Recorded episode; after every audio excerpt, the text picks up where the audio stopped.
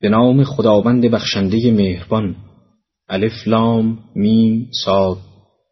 کتابی است که به سوی تو فرو فرستاده شد و نباید که در سینه تو ناراحتی از آن باشد تا بدان بیم دهی و برای مؤمنان پندی باشد. آیه بعد ادامه می دهد. آنچه را که به سوی شما از سوی پروردگارتان فرود آمد پیروی کنید. و جز او از سرپرستان دیگر پیروی منمایید و چه اندک پند می‌گیرند. سوره مبارکه اعراف از جمله سوره است که با حروف مقطعه آغاز میگردد. و پیش از این گفته شد که این حروف نشانگر محتوای سوره بوده و با آن ارتباط دارند. و از این رو سوره هایی که با حروف مقطعه یکسان شروع می شوند از حیث محتوا همگون می باشند و یا سوره هایی که بعضی از حروف مقطعه آنها مانند هم می باشد در پاره‌ای از مطالب با یکدیگر مشابهت دارند.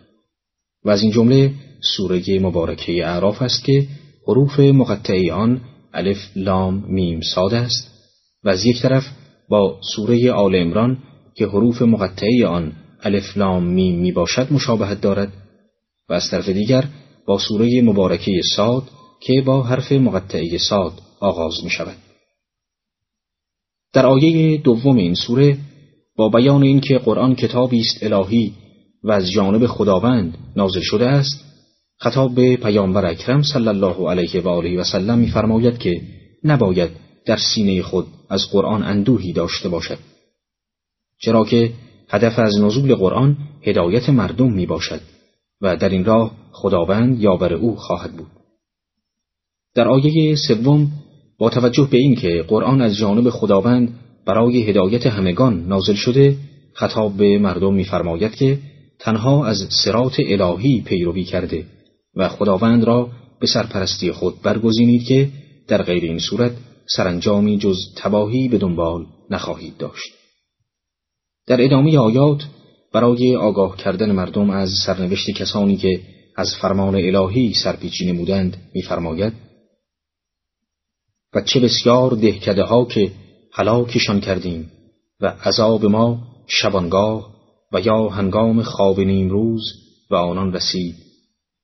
باندم که عذاب ما به سویشان آمد سخنشان جز این نبود که گفتند بیگمان ما ظالم بودیم. یکی از سنتهای الهی در مورد اقوام و امتهای پیش از اسلام این بود که اگر از راه حق منحرف میگشتند و با وجود پیامبران الهی به انحراف خود ادامه می‌دادند عذاب الهی آنان را در بر می گرفت. در آیه چهارم با اشاره به این مطلب بیان می کند که عذاب الهی ناگهان و در وقتی که انتظار آن نمی رود بر ظالمان نازل می شود و در این موقع برای آنان راه توبه بسته بوده و امکان بازگشت نخواهند داشت. در آیه پنجم به این موضوع اشاره شده است که انسان با فطرت الهی خود به خوبی در میابد که انتخاب راهی جز مسیر الهی باعث هلاکتش میگردد. و از طرف دیگر سنت الهی بر این اساس قرار دارد که از همگان اقرار به وحدانیت خداوند گرفته شود که اگر خود بدان اقرار کردند از پاداش الهی بهرهمند خواهند شد و اگر با اختیار خود چنین نکردند با ابتلاع به عذاب الهی وادار به چنین اعترافی میگردند. در ادامه آیات به بیان محاسبه دقیق اعمال انسان پرداخته و می‌فرماید از کسانی که پیامبر به سوی آنها فرستاده شده بود پرسش می‌کنیم و از فرستادگان نیز پرسش خواهیم کرد و بر آنان از آنچه می‌کردند از روی آگاهی سخن خواهیم گفت و ما از آنان قائب نبوده ایم و وزن کردن اعمال در آن روز حق است. پس هر آن کس که اعمال وزن شده اش سنگین باشد آنها رستگارانند. و هر که اعمال وزن شده اش سبک باشد آنها کسانی هستند که بر خود خسارت زدند برای آنکه به آیه های ما ستم کردند. و ما شما را بر زمین مسلط گردانیدیم و انواع وسایل زندگی را برای شما فراهم ساختیم اما کمتر شکر گذاری می کنید. در آیات قبل درباره مجازات دنیوی ستمکاران سخن گفته شد و در این آیات بحث از مجازات اخروی آنان می شود. در آیه ششم با بیان اینکه همگان و حتی انبیا مورد سؤال قرار می گیرند اشاره به دقت در حساب اعمال می نماید.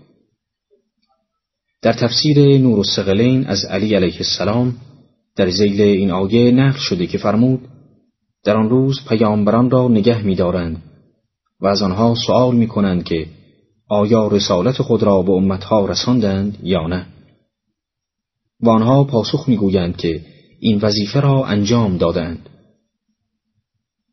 در آیه هشتم برای تکمیل بحث رستاخیز اشاره به مسئله سنجش اعمال می شود.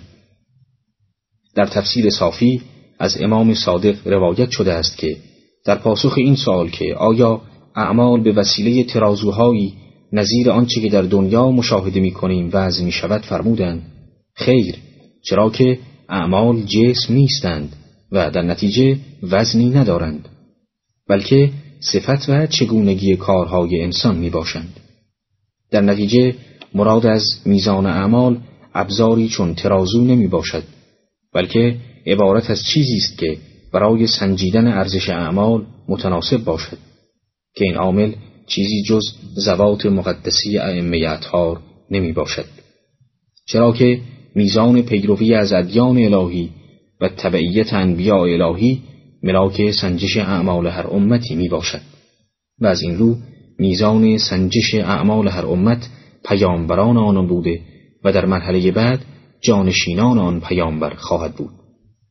و از این روست که در روایتی از ائمه اطهار در توضیح میزان سنجش اعمال چنین آمده است که امیرالمؤمنین و امامان از فرزندانش موازین می باشند و یا در یکی از زیارتهای مطلقه امیرالمؤمنین چنین می‌خوانیم السلام علی میزان الاعمال.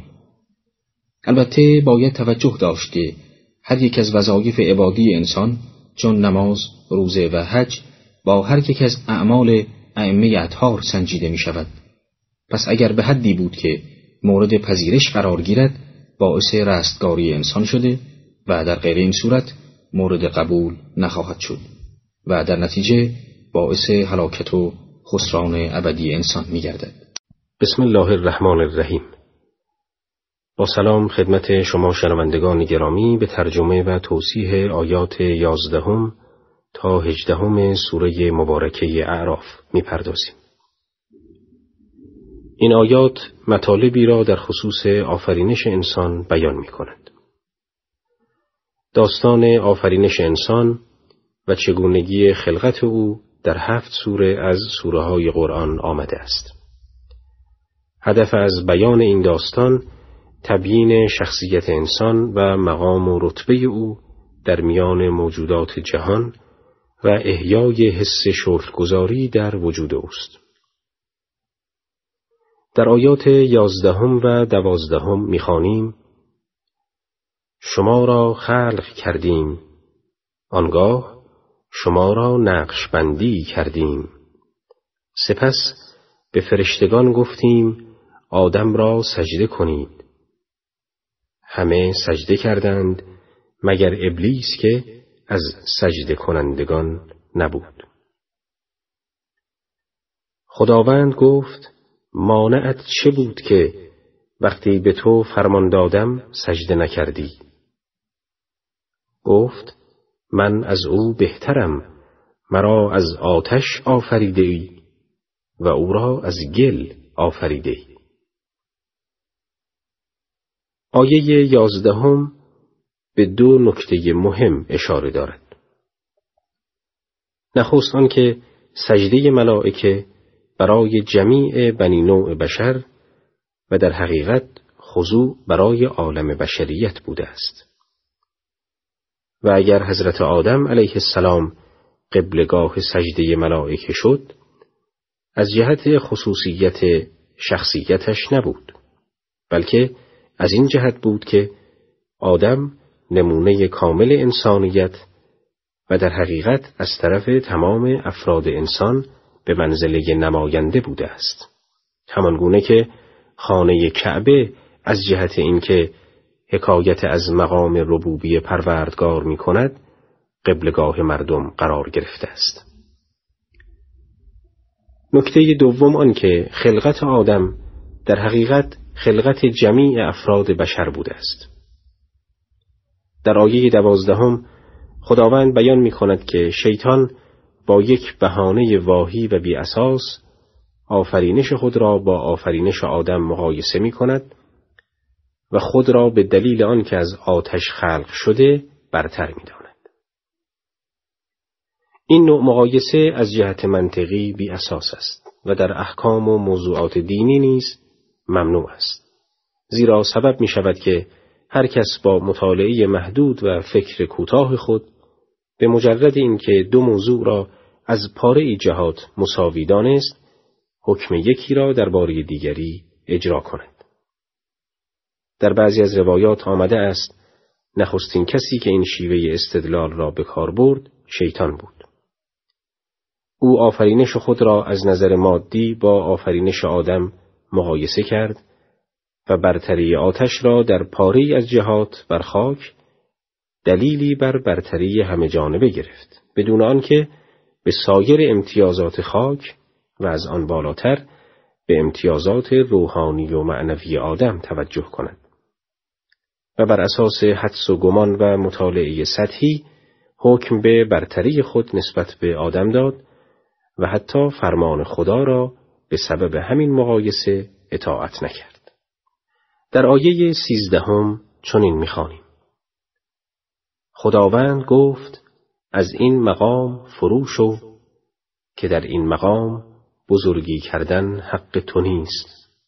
بیرون شو که تو از حقیرانی. از آنجا که امتناع شیطان از سجده کردن بر آدم یک امتناع ساده و معمولی نبود بلکه یک سرکشی و تمرد آمیخته به اعتراض و انکار مقام پروردگار بود بدین جهت تمام مقامها و موقعیتهای خیش را در درگاه الهی از دست داد. در آیه سیزدهم تأکید شده است که نافرمانی شیطان به سبب تکبر او بود. شیطان از آنجا که خود را در مقامی بیش از آنچه شایسته آن بود فرض کرد سبب شد که نه تنها بر آدم سجده نکند بلکه علم و حکمت خدا را نیز انکار کند و سرانجام مقام و موقعیت خود را از دست بدهد. در نهج البلاغه امام همام علی علیه السلام ضمن ایراد خطبه قاسعه به هنگام نکوهش کبر و خود برتربینی می‌فرماید ای مردم از آنچه خداوند با ابلیس رفتار کرد پند گیرید. در آن هنگام که اعمال و عبادات طولانی و تلاش و کوششهای او را طی شش هزار سال بندگی به خاطر ساعتی تکبر برباد داد.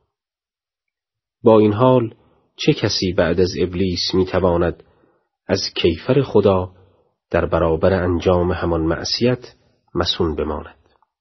نه هرگز ممکن نیست خداوند انسانی را به بهشت بفرستد در برابر کاری که به خاطر آن فرشته ای را از آنجا رانده است. حکم خداوند درباره اهل آسمان و زمین یکیست. از امام صادق علیه السلام نیز نقل شده است که فرمود اصول و ریشه های کفر و اسیان سه چیز است هرس، تکبر و حسد. هرس سبب آن شد که آدم از درخت ممنوع بخورد و تکبر نیز باعث شد که ابلیس از فرمان خدا سرپیچی کند و حسد سبب شد که یکی از فرزندان آدم دیگری را به قتل برساند.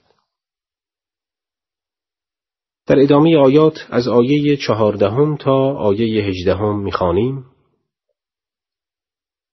ابلیس گفت مرا تا روزی که از نو زنده می‌شوند مهلت بده. خداوند گفت مهلت خواهی یافت. ابلیس گفت حال که مرا نومید ساخته ای در راه راست تو برای آنها کمین می نشینم.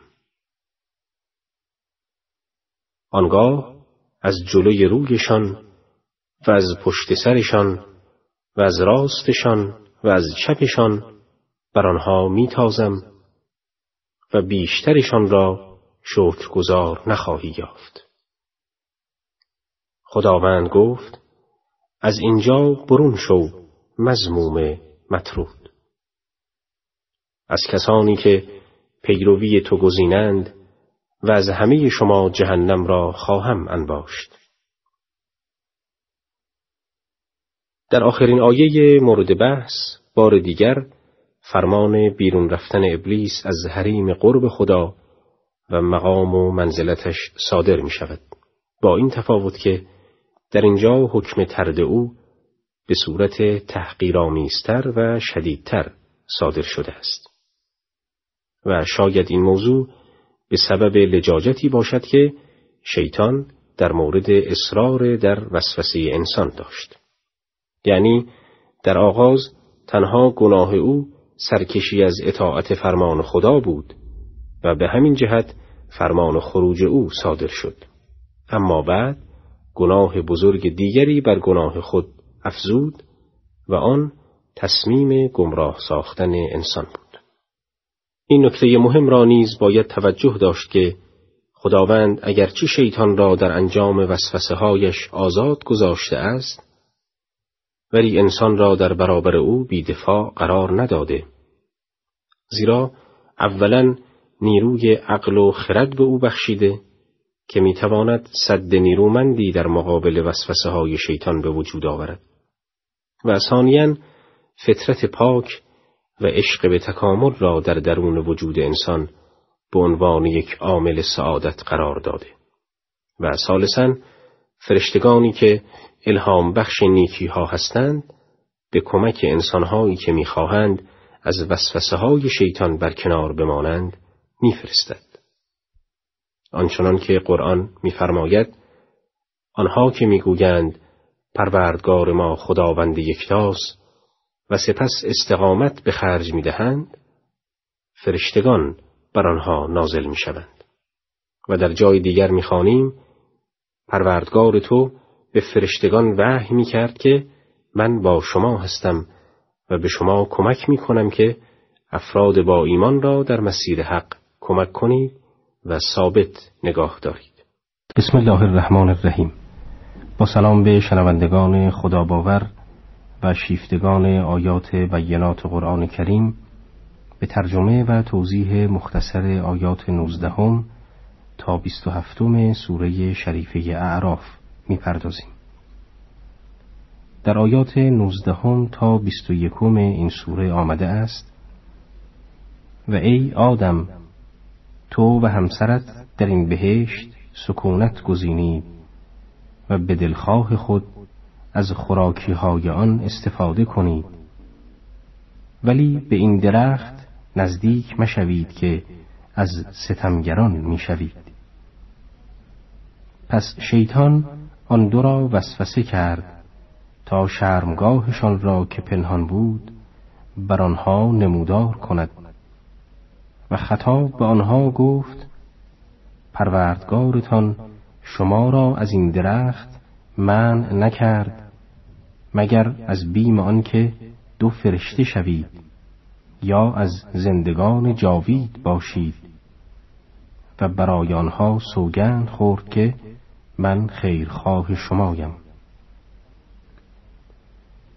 آیات تلاوت شده امروز در مجموع ادامه داستان آدم و خروج او از بهشت و حبوط در زمین است که به طور فشرده مورد بررسی قرار می گیرند. در آیه نوزدهم خداوند از سکونت آدم و همسرش در بهشت خبر می دهد که همه نعمتهای خداوندی را در اختیار داشتند و به اعتبار قانونمندی خاص بهشت در بهرهگیری از آنها به دلخواه خیش آزاد بودند ولیکن اجازه نزدیکی و استفاده از ثمرات شجره منهیه را نداشتند. در خصوص شجره مورد نهی در تفاسیر قرآن مطالب متنوع و گوناگونی آمده است.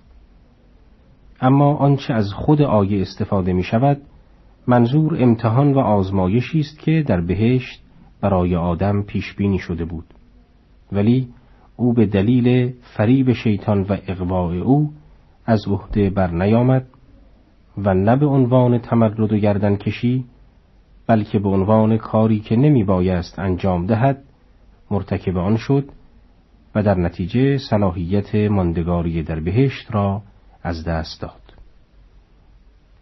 در آیات بیست و دوم تا بیست و پنجم چنین می‌خوانیم.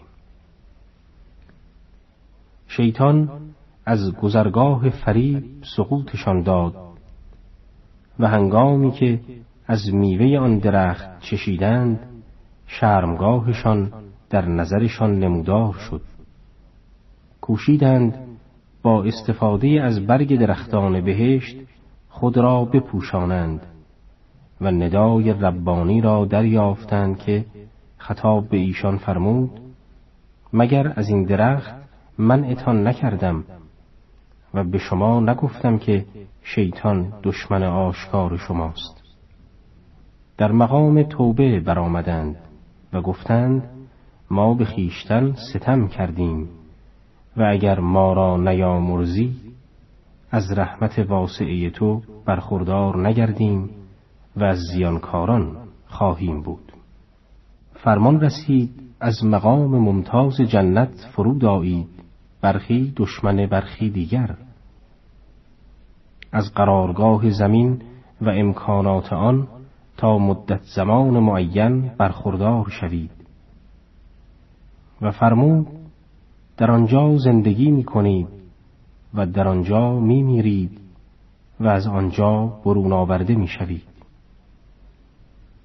ای فرزندان آدم وسایل پوشش شما را فراهم آوردیم که شما را می پوشاند و لباس زینت.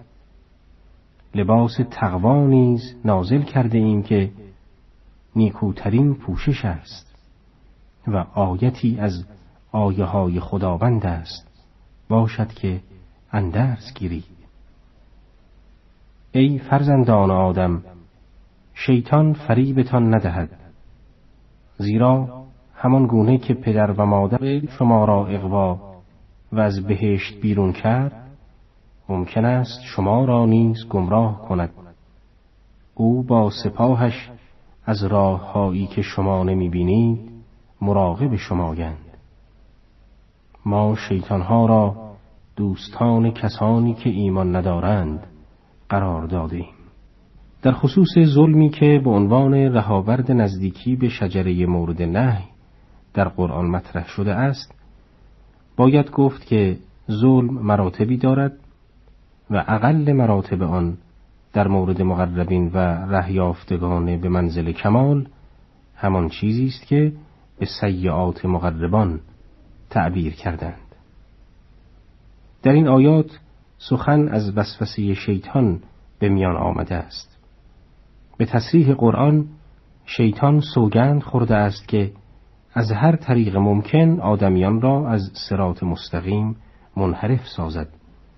و از هر ترفندی برای اقوا و انحراف انسانها بهره جوید و در مورد آدم و حوا از در دروغ وارد شد و درخت منع شده را محرومیت آدم از درک کمال و وصول به مقام ملکی و یا خلود و پایندگی معرفی کرد.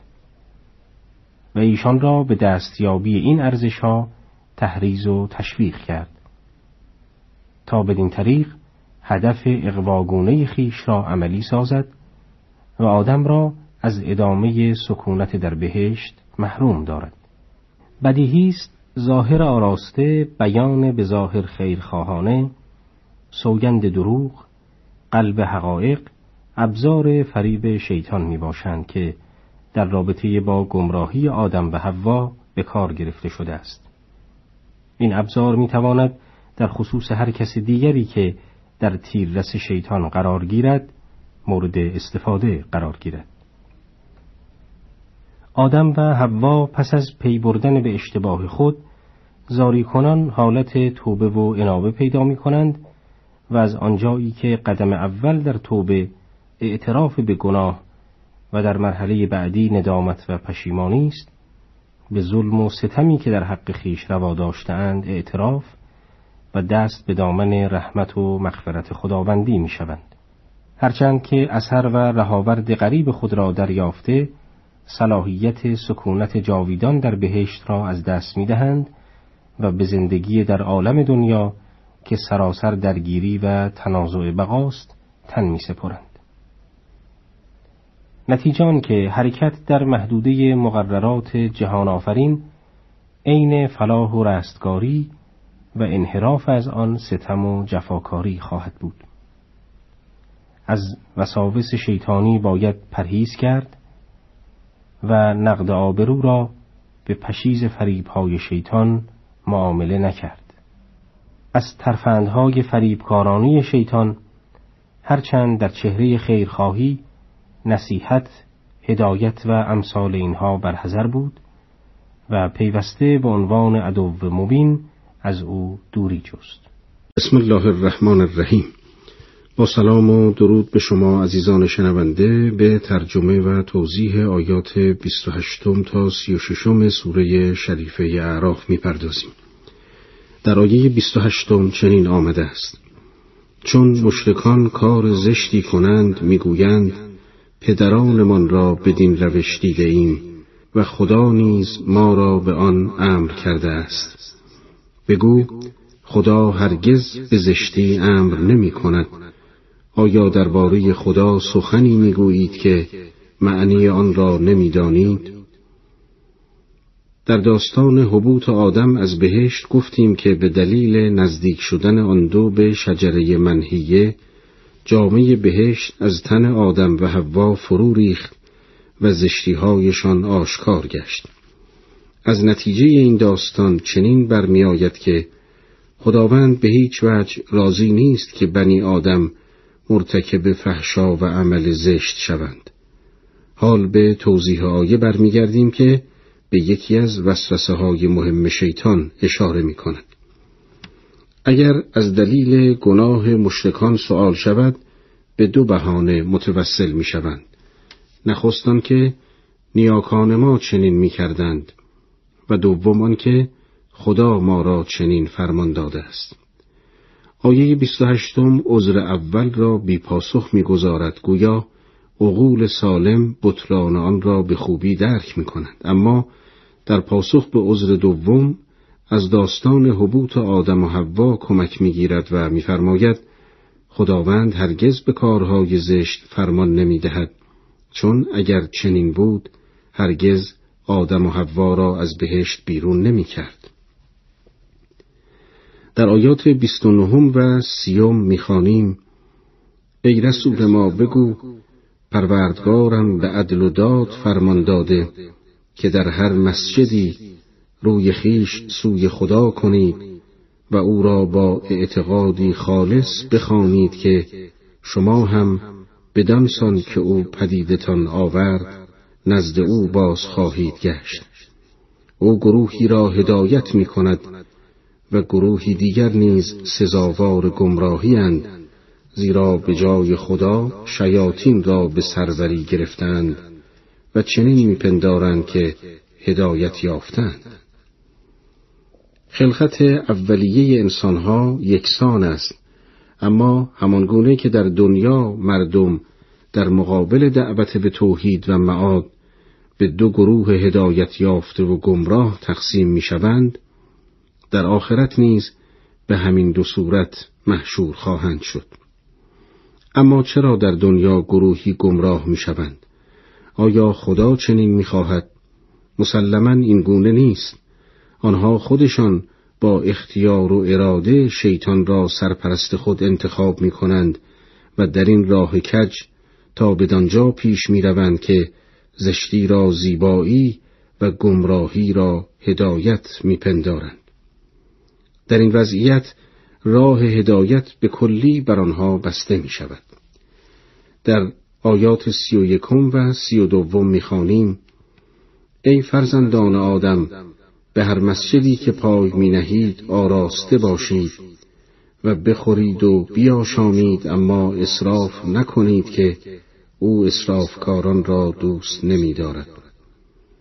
ای رسول ما به منکران بگو چه کسی زینت خدایی و روزیهای پاک را که خداوند برای بندگان خود پدید آورده حرام کرده است بگو این همه در زندگانی دنیا از آن کسانی است که ایمان آوردهاند و در روز قیامت نیز خاص آنهاست ما آیات خود را برای مردم دانا این چنین به وضوح بیان می کنیم. در این آیه با لحن تندی به کسانی که تحریم زینتهای الهی و روزیهای پاک را نشانه زهد می‌دانند برخورد می کند. اسلام به درستی حس زیبایی دوستی را که یکی از ابعاد روح انسانی است اقناع می سازد. روش اسلام یک شیوه معتدل است. نه تمایلات زیباپسندی روح انسان را در هم میکوبد و نه بر رفتار تجمل پرستانه و مصرفانه مهر تایید می‌زند. جالب است که اسلام در جوامعی که افراد محروم وجود دارد حتی از زینتهای کوچک نیز نهی می کند. در آیه سی و سوم آمده است ای رسول ما بگو پروردگار من کارهای زشت را چه پیدا و چه پنهان حرام کرده نیز گناه و ظلم به ناحق را و اینکه چیزی را که خدا هیچ برهانی برای آن نازل نکرده با او شریک گیری و آنچه را خود نمی‌دانید چیست به خدا نسبت دهید.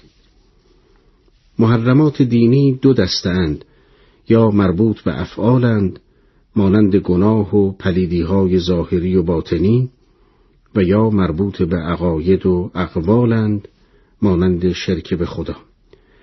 مراد از کلمه اثم در آیه شریفه هر گناهی است که ضررش متوجه شخص گنهکار است. مانند شرابخواری و بقیه گناهی است که ضررش متوجه مردم است مانند انواع ظلم و ستمهای اجتماعی. در آیه سی و چهارم می‌خوانیم ولکل امت اجل فاذا جاء اجلهم لا یستأخرون ساعتا ولا یستقدمون.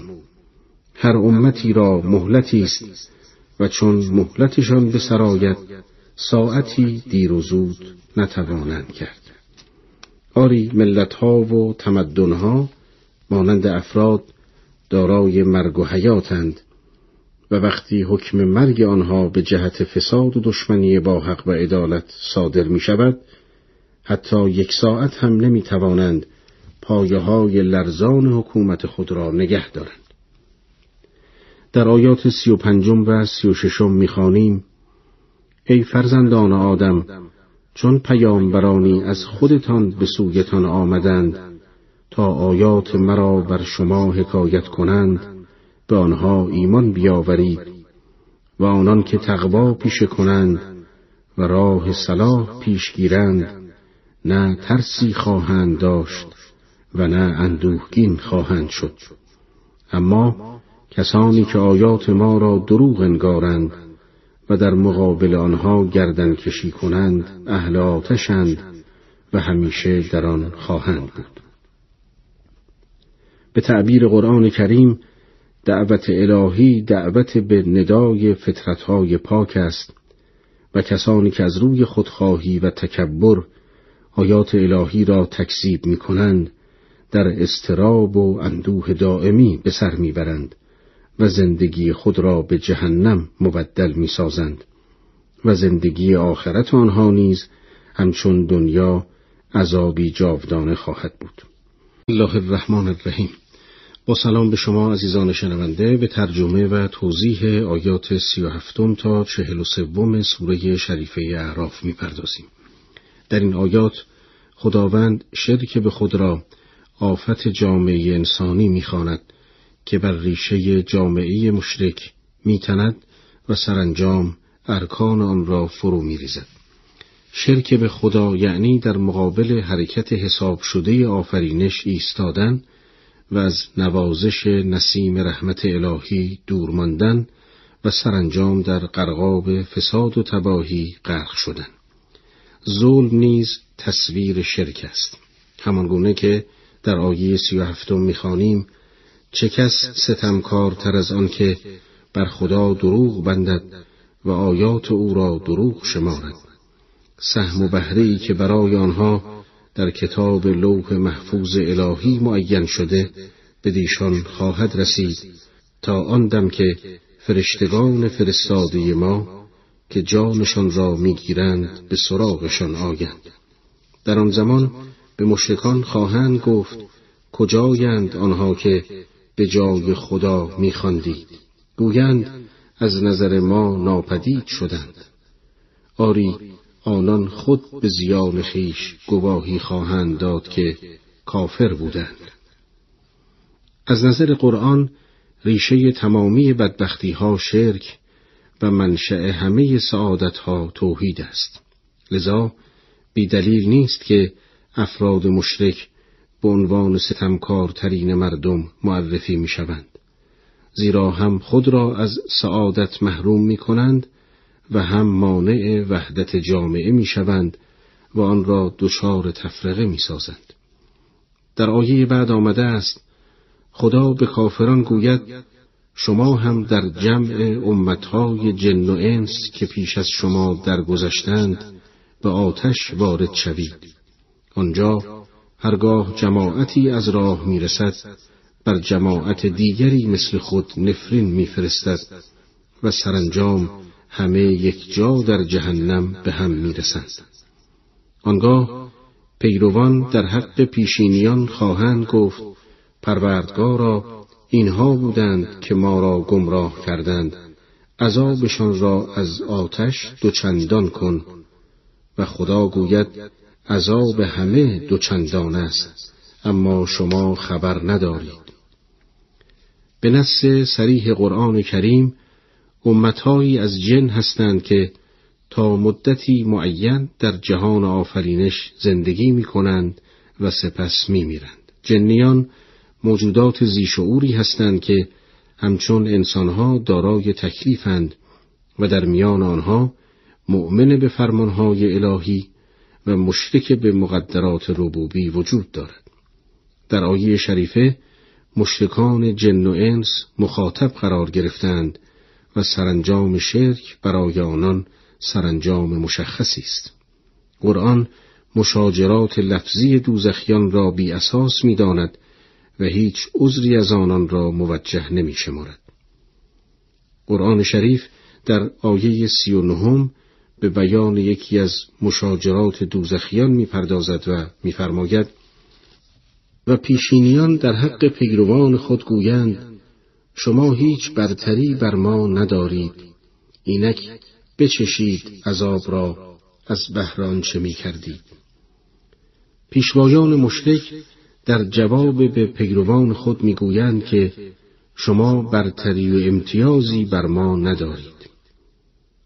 اقواگران مشرک معتقد بودند که آنان به تنهایی نمی توانستند برنامه های خود را اجرا کنند بلکه فریب خورده ها کمک کردند تا آنان به اهداف پلیدشان برسند. در آیات چهلم و چهل و یکم آمده است کسانی که آیات ما را دروغ انگارند و در برابر آن گردن کشی کنند اگر شطور از سوراخ سوزن بگذرد که این امر ناشدنی است درهای آسمان هم به روی آنها گشوده خواهد شد و به بهشت وارد خواهند شد. و ما خطاکاران را این چنین کیفر خواهیم داد. آنان را در جهنم بسترهایی است و بر روی خود رو اندازهایی آتشین دارند و ستمکاران را این چنین کیفر خواهیم داد. از این آیات و دیگر آیات قرآن چنین برمیآید که انسان گمراه اول جایگاه و ارزش خود را فراموش می کند سپس خود را بینیاز و برتر می بیند که این عامل تکبر است و در مرحله سوم آیات الهی را تکذیب می کند. انسان گمراه با تکذیب آیات الهی مرتکب گناه و معصیت می شود و در نتیجه خود را از رحمت واسعه ربانی و سعادت محروم می سازد. در آیه چهل و دوم آمده است آنان که ایمان آورند و عمل صالح کنند البته ما هیچ کس را جز به قدر توانش مکلف نخواهیم کرد آنها اهل بهشتند و جاودانه در آن خواهند بود این آیه شریفه وسیله نجات و سعادت جاوید را ایمان به خدا و عمل صالح معرفی می کند. اما از آنجا که کمتر کسی در بپای داشتن تمام اعمال صالح توفیق مییابد میفرماید هر کسی به اندازه تواناییش مکلف است این عبارت هشدار می‌دهد که هر کس باید سعی کند به اندازه وسع و طاقتش در پایورزی در ایمان و پایمردی در عمل صالح موفق شود. در آیه چهل و سوم آمده است کینهایی را که بهشتیان در سینه دارند ریشکن می‌سازیم. از زیر پایشان جویها جاری است و گویند سپاس خداوندی را که ما را به چنین جایی هدایت فرمود و اگر خدا هدایتمان نمی کرد ما خود راه نمی یافتیم فرستادگان پروردگار ما حقیقت آوردند و ندا آید اینک شما آن بهشت را به پاداش آنچه می کردید به میراث می‌برید. در مقابل سرانجام خفتبار مشرکان تصویر دلنواز بهشت زیبایی های هستی را برای مؤمنان به ارمغان می آورد و نسیم روح بخش الهی با تلاوت این آیه بر کانون قلبشان میوزد. کین توزی و اداوت منشأ مفاسد اجتماعی است به همین دلیل زنگار حسد و کینه از دلهای مؤمنان پاک می شود تا در سرای جاوید بهشت با نهایت لذت و آرامش به سر برند. در آیات چهل و چهارم تا چهل و ششم می‌خوانیم و اهل بهشت ساکنان دوزخ را آواز دهند که ما وعده ای را که پروردگارمان به ما داده بود حق یافتیم. آیا شما هم آنچه را پروردگارتان به شما وعده داده بود حق یافتی اهل دوزخ در پاسخ گویند آری آنگاه از میان آنان ندایی از منادی براید که لعنت خدا بر ستمکاران آنها که مردم را از راه خدا باز می‌دارند و آن را کج می‌خواهند و آخرت را باور ندارند. میان دوزخیان و اهل بهشت هجابی است که در قسمت بالای آن اهل اعراف قرار دارند که به هر دو طرف بهشت و دوزخ اشراف داشته و ساکنان آن را می‌بینند و به قیافه و علائم ظاهری می‌شناسند آنها بهشتیان را صدا می‌زنند و به آنان سلام می‌کنند اما خودشان وارد بهشت نمی‌شوند. در ادامه آیات آیات چهل و هفتم تا چهل و نهم چنین آمده است ساکنان اعراف چون چشمانشان به سوی اهل دوزخ برگردد گویند بار خدایا ما را با ستمکاران همراه مکن. همچنین اصحاب اعراف مردانی از دوزخیان را که از سیمایشان آنها را می‌شناسند صدا می‌زنند و می‌گویند دیدید که گردآوری مال و ثروت و فرزندان و آن تکبرها که میورزیدید به حالتان سودی نداشت؟ آیا اینان که در بهشتند همانانند که قسم میخوردید هرگز رحمت خدا شامل حالشان نخواهد شد؟ هان ای بهشتیان پای در بهشت نهید که نه ترسی خواهید داشت و نه اندوهگین خواهید شد. مؤمنان ضعیف کسانی که ایمان دارند و دارای حسنات و کارهای نیکند اما بر اثر پاره گناهان مورد تحقیر دشمنان حق قرار می‌گیرند. لطف الهی در آن روز شامل حال آنان می شود و به بهشت داخل می شوند. در این آیات به جایگاهی در سرای جاوید به نام اعراف اشاره شده است و موقعیت خاص ساکنان آن را تعریف می کند. اعراف گذرگاهی است سخت و صعب العبور بر سر راه بهشت. کسانی که صالح و پاکند با سرعت از آن عبور می کنند اما کسانی که از ایمان ضعیفی برخوردارند در این مسیر از حرکت باز می ایستند بنابراین در اعراف دو گروه حاضرند.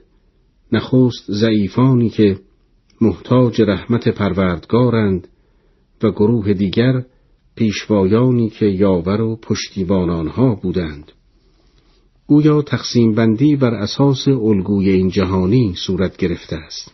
آنگونه که در این جهان مردم سه گروهند مؤمنان راستین معاندان لجوج و آنها که میان این دو گروهند و بیش از همه مورد توجه انبیای الهیند در اعراف نیز رهبران به مؤمنان ضعیف چشم دوختند تا در پرتو رحمت الهی به سرای جاوید بهشت دست یابند.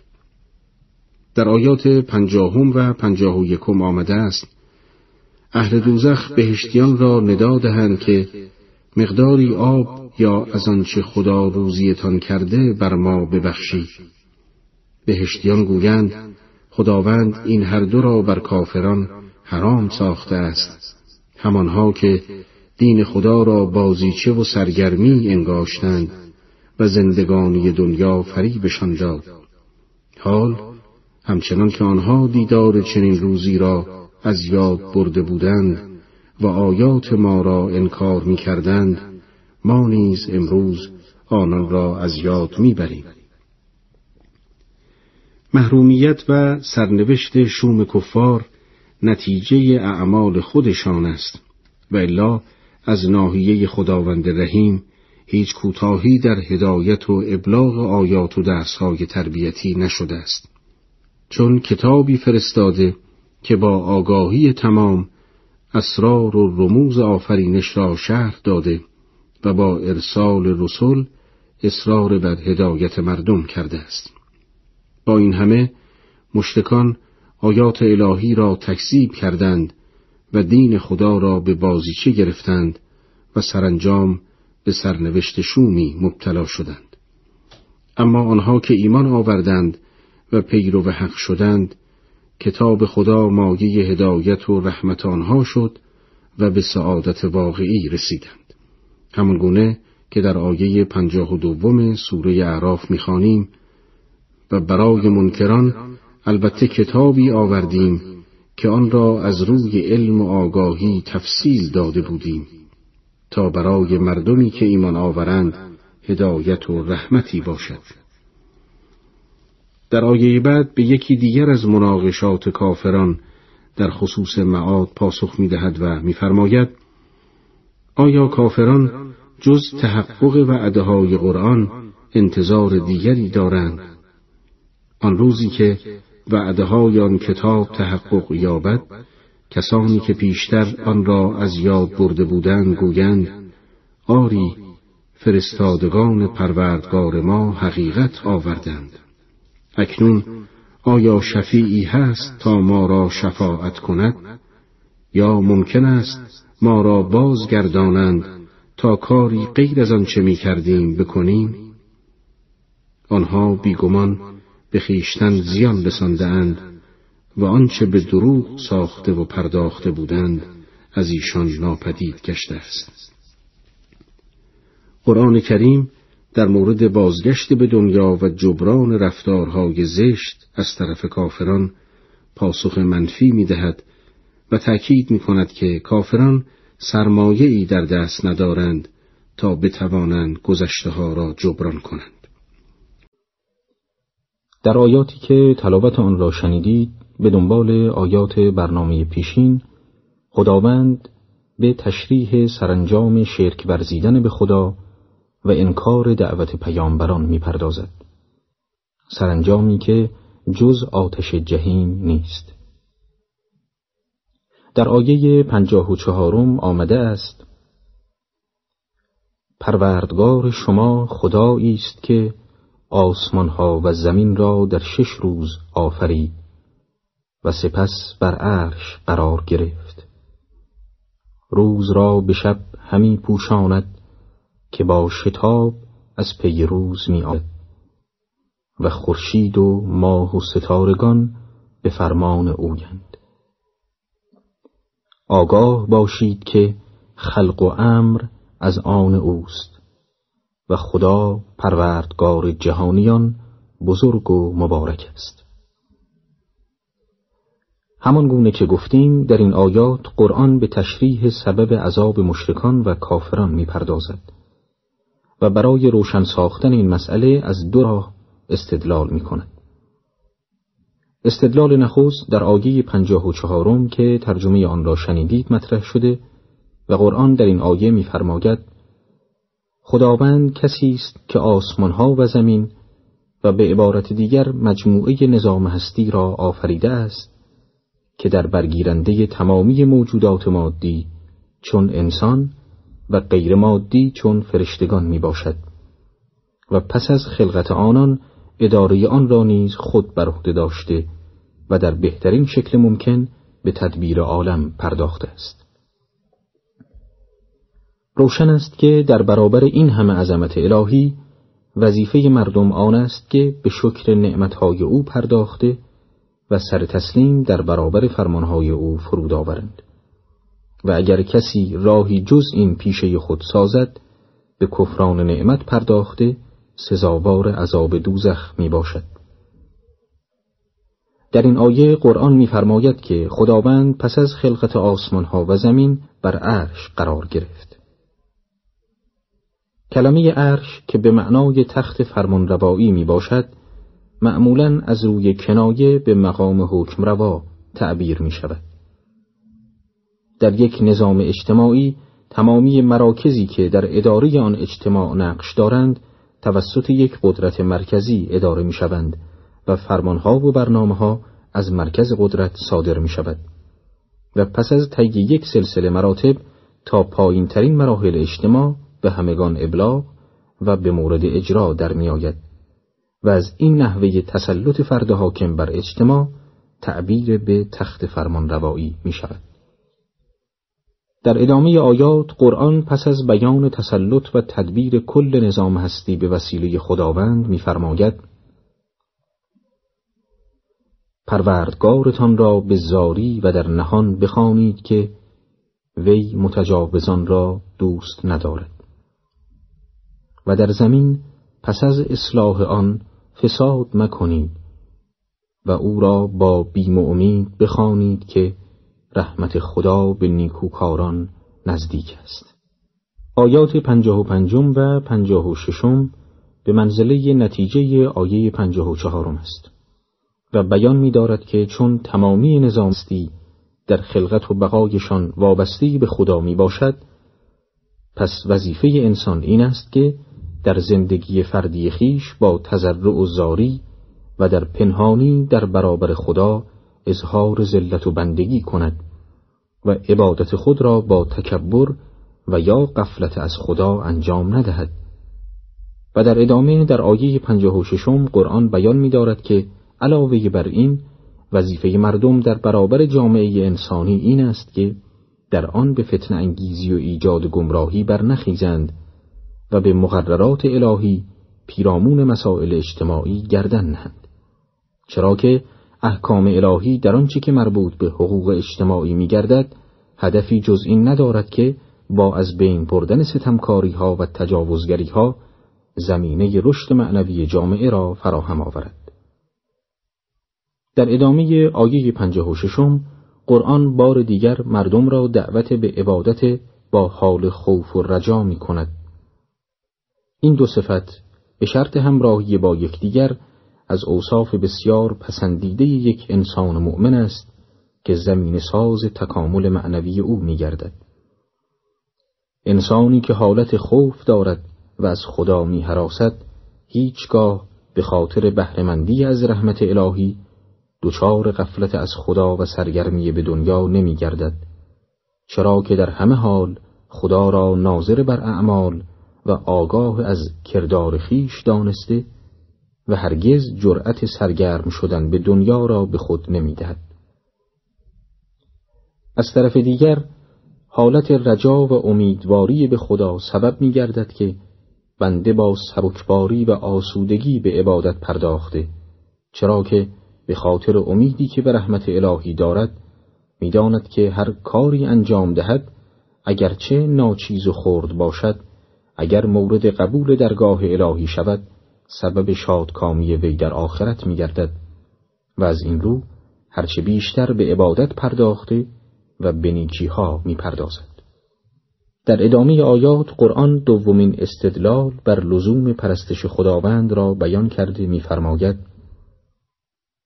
و او کسی است که بادها را پیشا پیش باران رحمتش میفرستد و آن زمان که باد ابرهای سنگین بار را حمل می کند در این هنگام آنها را به سوی سرزمین هیم و به وسیله آن آب نازل می کنیم و با آن انواع میوه ها را پدید می آوریم این چونین مردگان را نیز از دل خاک بیرون می آوریم باشد که شما پند گیرید.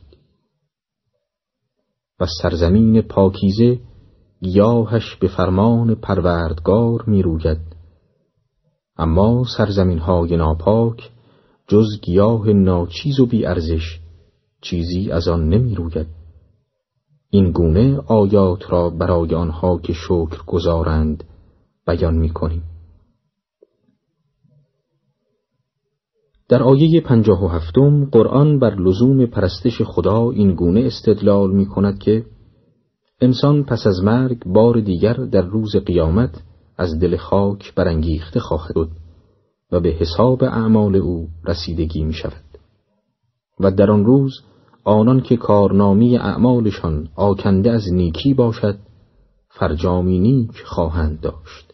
اما کافران و مشرکان که به خاطر استکبار در برابر حق حاضر به پیمودن راه خدا نگشتهاند به عذاب جاودان گرفتار خواهند شد در آیه پنجاه و هشتم قرآن میافزاید که باران رحمت الهی بر تمامی زمین ها می بارد. اما هر زمینی به میزان استعداد خود از این رحمت واسعه استفاده می کند و سمر می دهد. این آیه تمثیلی برای هشدار به همگان است که بدانند رحمت الهی شامل حال همه می باشد و هر کس در صورت آن با اعمال صالحه مزرعه جان خیش را آماده کرده باشد از آن بهره خواهد بود از این رو بر هر کس لازم است که با محاسبه ای دقیق پیرامون کردارش خود را در جرگه کسانی قرار دهد که نعمت الهی باعث رشد آنان می گردد نه آنان که با وجود بهرهوری از رحمت در مسیر کفر و نفاق قدم برداشته و محصول حیاتشان چیزی جز ناپاکی و پلیدی نمی باشد. در ادامه آیات قرآن برای نشان دادن نمونههایی از سرنوشت اقوام پیشین که به مخالفت با انبیاء الهی برخواستند گوشههایی از سرگذشت آنان را بیان می کند و از سرنوشت قوم نوح علیه السلام آغاز کرده. در این باره می‌فرماید ما نوح را به میان قومش فرستادیم. پس او گفت ای قوم من خدا را بپرستید که جز او معبودی برای شما نیست. و من بر شما از عذاب روز بزرگ بیم دارم. سران قوم گفتند ای نوح ما تو را در گمراهی آشکار می‌بینیم. نوح گفت ای قوم من مرا گمراهی نیست بلکه فرستاده ای از پروردگار جهانیانم. پیامهای پروردگارم را به شما ابلاغ می کنم و شما را پند می دهم و از خدا چیزهایی می‌دانم که شما نمی‌دانید. در این آیات قرآن گفتگوی نوح را با قومش بیان می دارد. نوح علیه السلام پس از برگزیده شدن به پیامبری مردم را دعوت به سوی حق می کرد. اما گردنکشان و سران قوم او به جای بحث و بررسی منطقی سخنان وی شروع به آزار او کردند و تنها به دلیل آنکه نوح سخن جدیدی بر خلاف اندیشه های باطل آنان بیان می کرد به مخالفت با او برخواستند. شست و سوم تا هفتاد و دوم سوره شریفه اعراف می‌پردازیم.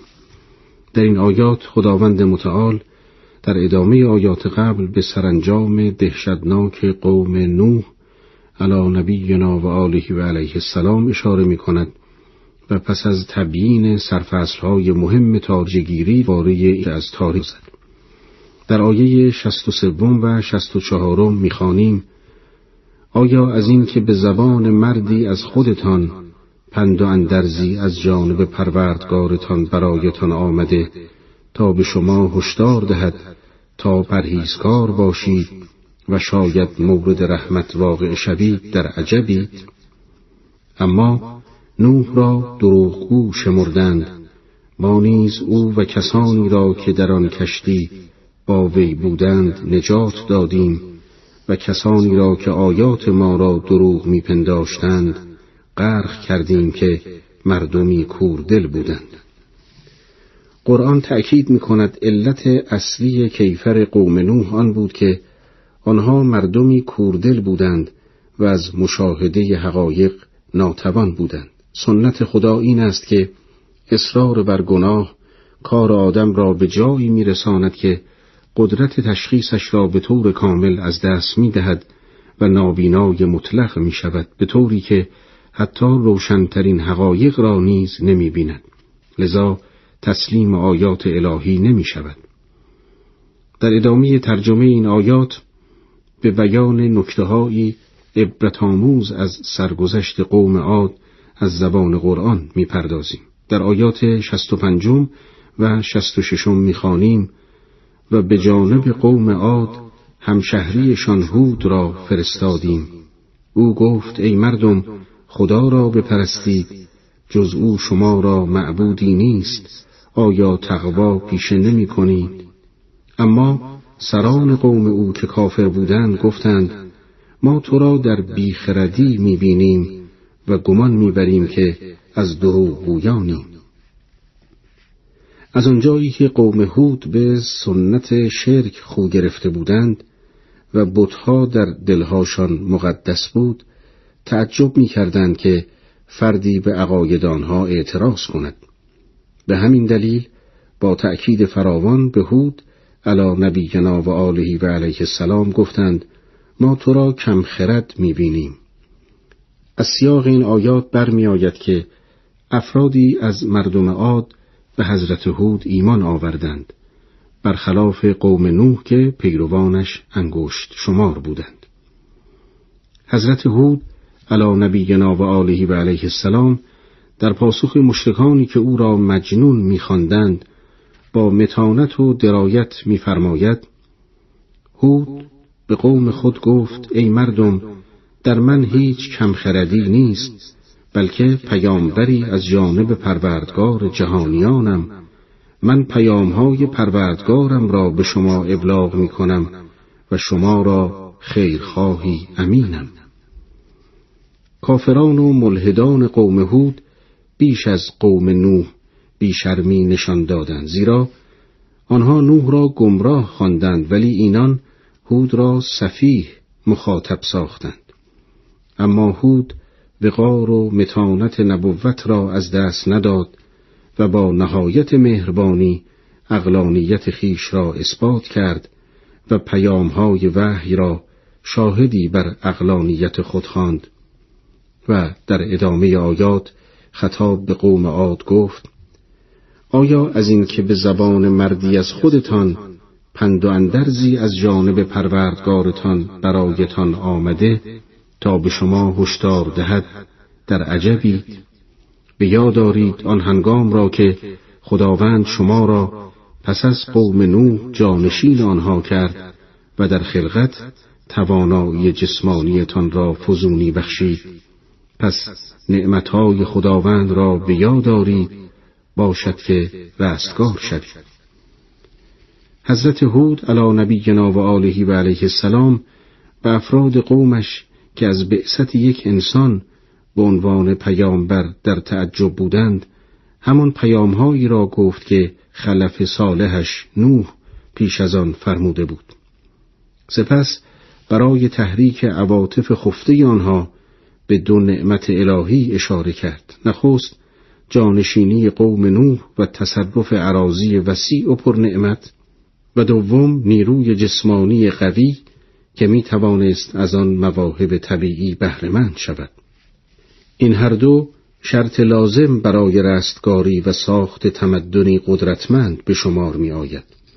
اما پاسخ این قوم لجوج را از زبان قرآن بشنویم. گفتند آیا به سوی ما آمده ای تا خدای یگانه را بپرستیم و آنچه را که نیاکانمان میپرستیدند رها کنیم؟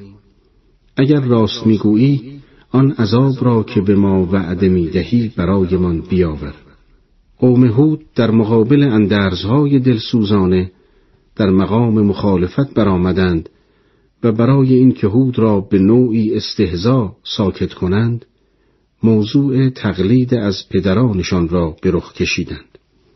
کاملا معلوم است که آنها از پرستش خدای یگانه وحشت داشتند و عبادت خدایان متعدد را برای خود افتخار می دانستند.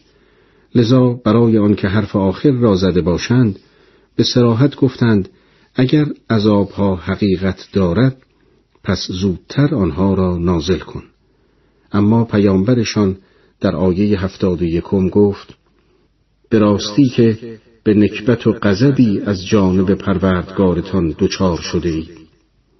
آیا بر سر نامهایی با من مجادله می کنید که خود و نیاکانتان بر بتان نهاده اید و خدا هیچ برهانی در باری آنها نازل نکرده؟ حال که چنین است منتظر بمانید که من نیز چون شما منتظر خواهم بود. وقتی سخن به دینجا رسید و هود از هدایت آنها معیوز شد گفت اصرار شما در پرستش بتها سبب دوری شما از خدا و موجب غضب او شده. لذا عذاب شما مسلم است. اما برای آنکه گفتار آنها درباره پرستش بتها را بی جواب نگذارد گفت پدران شما نیز مانند شما دلیل درستی بر خدایی بتها نداشتند و دلیل شما بر خدا بودن آنها جز نامهایی که شما بر آنها نهاده اید چیز دیگری نیست. این شمایید که به دست خود سنگ و چوبی می تراشید و یکی را خدای جنگ و دیگری را خدای دریا می نامید. اکنون که چنین است شما انتظار بکشید تا بتها به یاریتان بیایند و من هم منتظر میمانم تا عذاب الهی فرود آید. در آیه هفتاد و دوم می‌خوانیم فانجیناه و الذین معه برحمت منا و قطعنا دابر الذین کذبوا بآیاتنا و ما کانوا مؤمنین. پس هود و همراهانش را با لطف و رحمت خیش نجات بخشیدیم و ریشه آنان را که آیات ما را دروغ می و مؤمن نبودند کندیم. قرآن در یک عبارت کوتاه سرانجام مردم عاد را بیان می کند و میفرماید نسل مؤمنان را حفظ کردیم اما ریشه مشتکان را با عذاب قطع نمودیم. در آیاتی که تلاوت آن را شنیدید قرآن سرنوشت عبرتانگیز دو گروه ستمگر دیگر را در ادامه داستان قوم نوح و قوم عاد بیان می کند تا ماگی پنداموزی صاحبان بصیرت گردد. قرآن نخست درباره قوم سمود سخن گفته و پس از آن سرانجام قوم لوط را تشریح می کند. در آیه هفتاد و سوم سوره شریفه اعراف آمده است و به سوی سمود برادرشان صالح را فرستادیم وی به قوم خیش گفت ای قوم من خدای را که جز او معبودی برای شما نیست بپرستید هر آینه برای شما از پروردگارتان معجزه ای آمد. این ناقه خدا برای شما نشانه است. پس به حال خود رهایش سازید تا در زمین خدا چرا کند. و به او آسیبی مرسانید که شما را عذابی دردناک فراگیرد حضرت صالح پیامبر بزرگ خدا در میان سمودیان که در یک منطقه کوهستانی میان شام و حجاز زندگی می کردند به رسالت مبعوث شد و به هدایت آنان و مبارزی با شرک و بتپرستی پرداخت.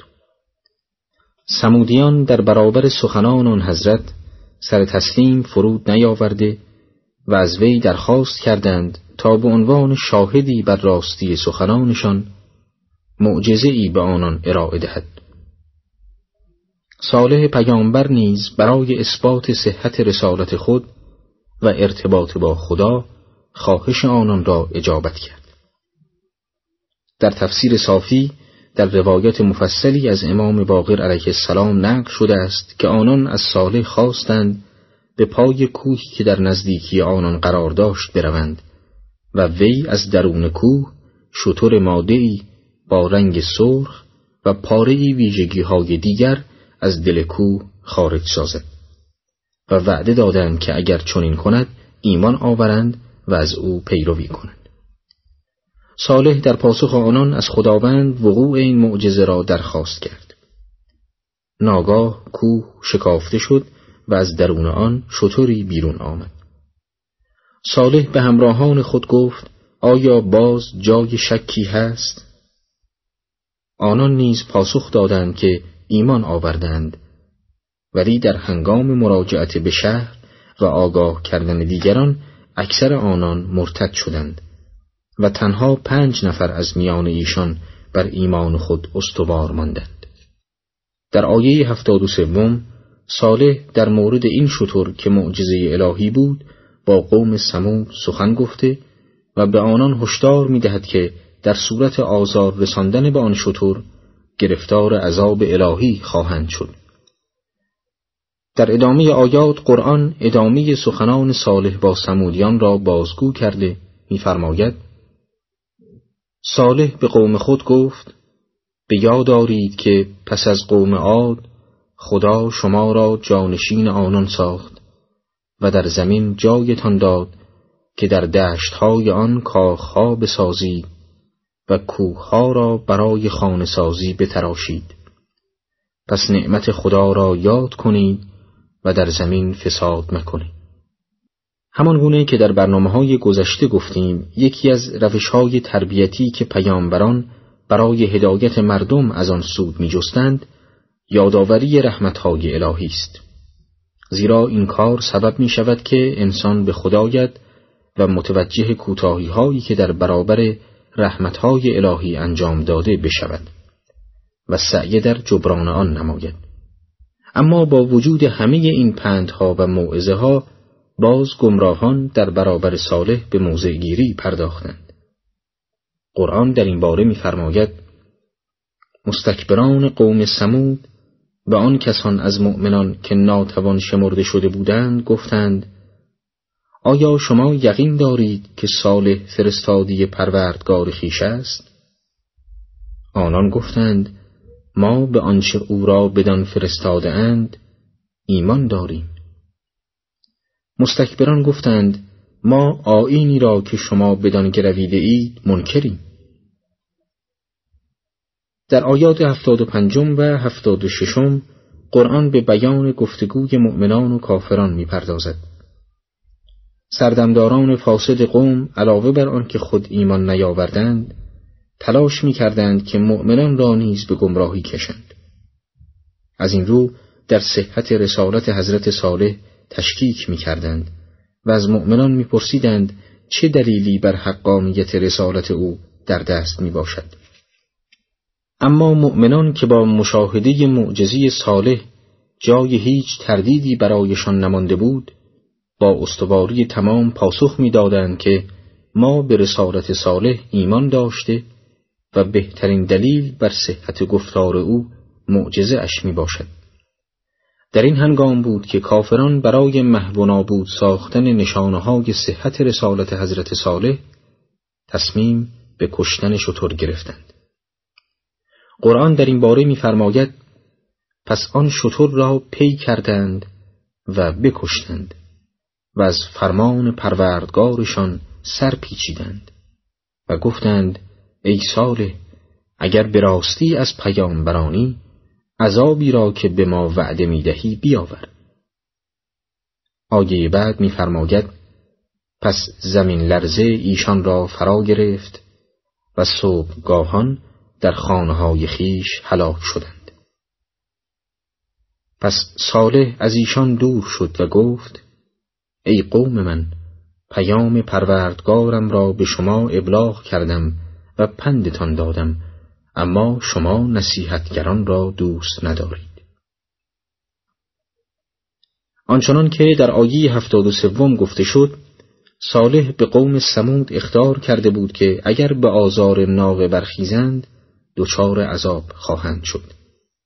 ولی آنان هنگامی که دیدند با وجود ناقه که معجزه صالح محسوب می شود تبلیغات سوء آنان در به انحراف کشیدن مؤمنان بی سمر خواهد بود.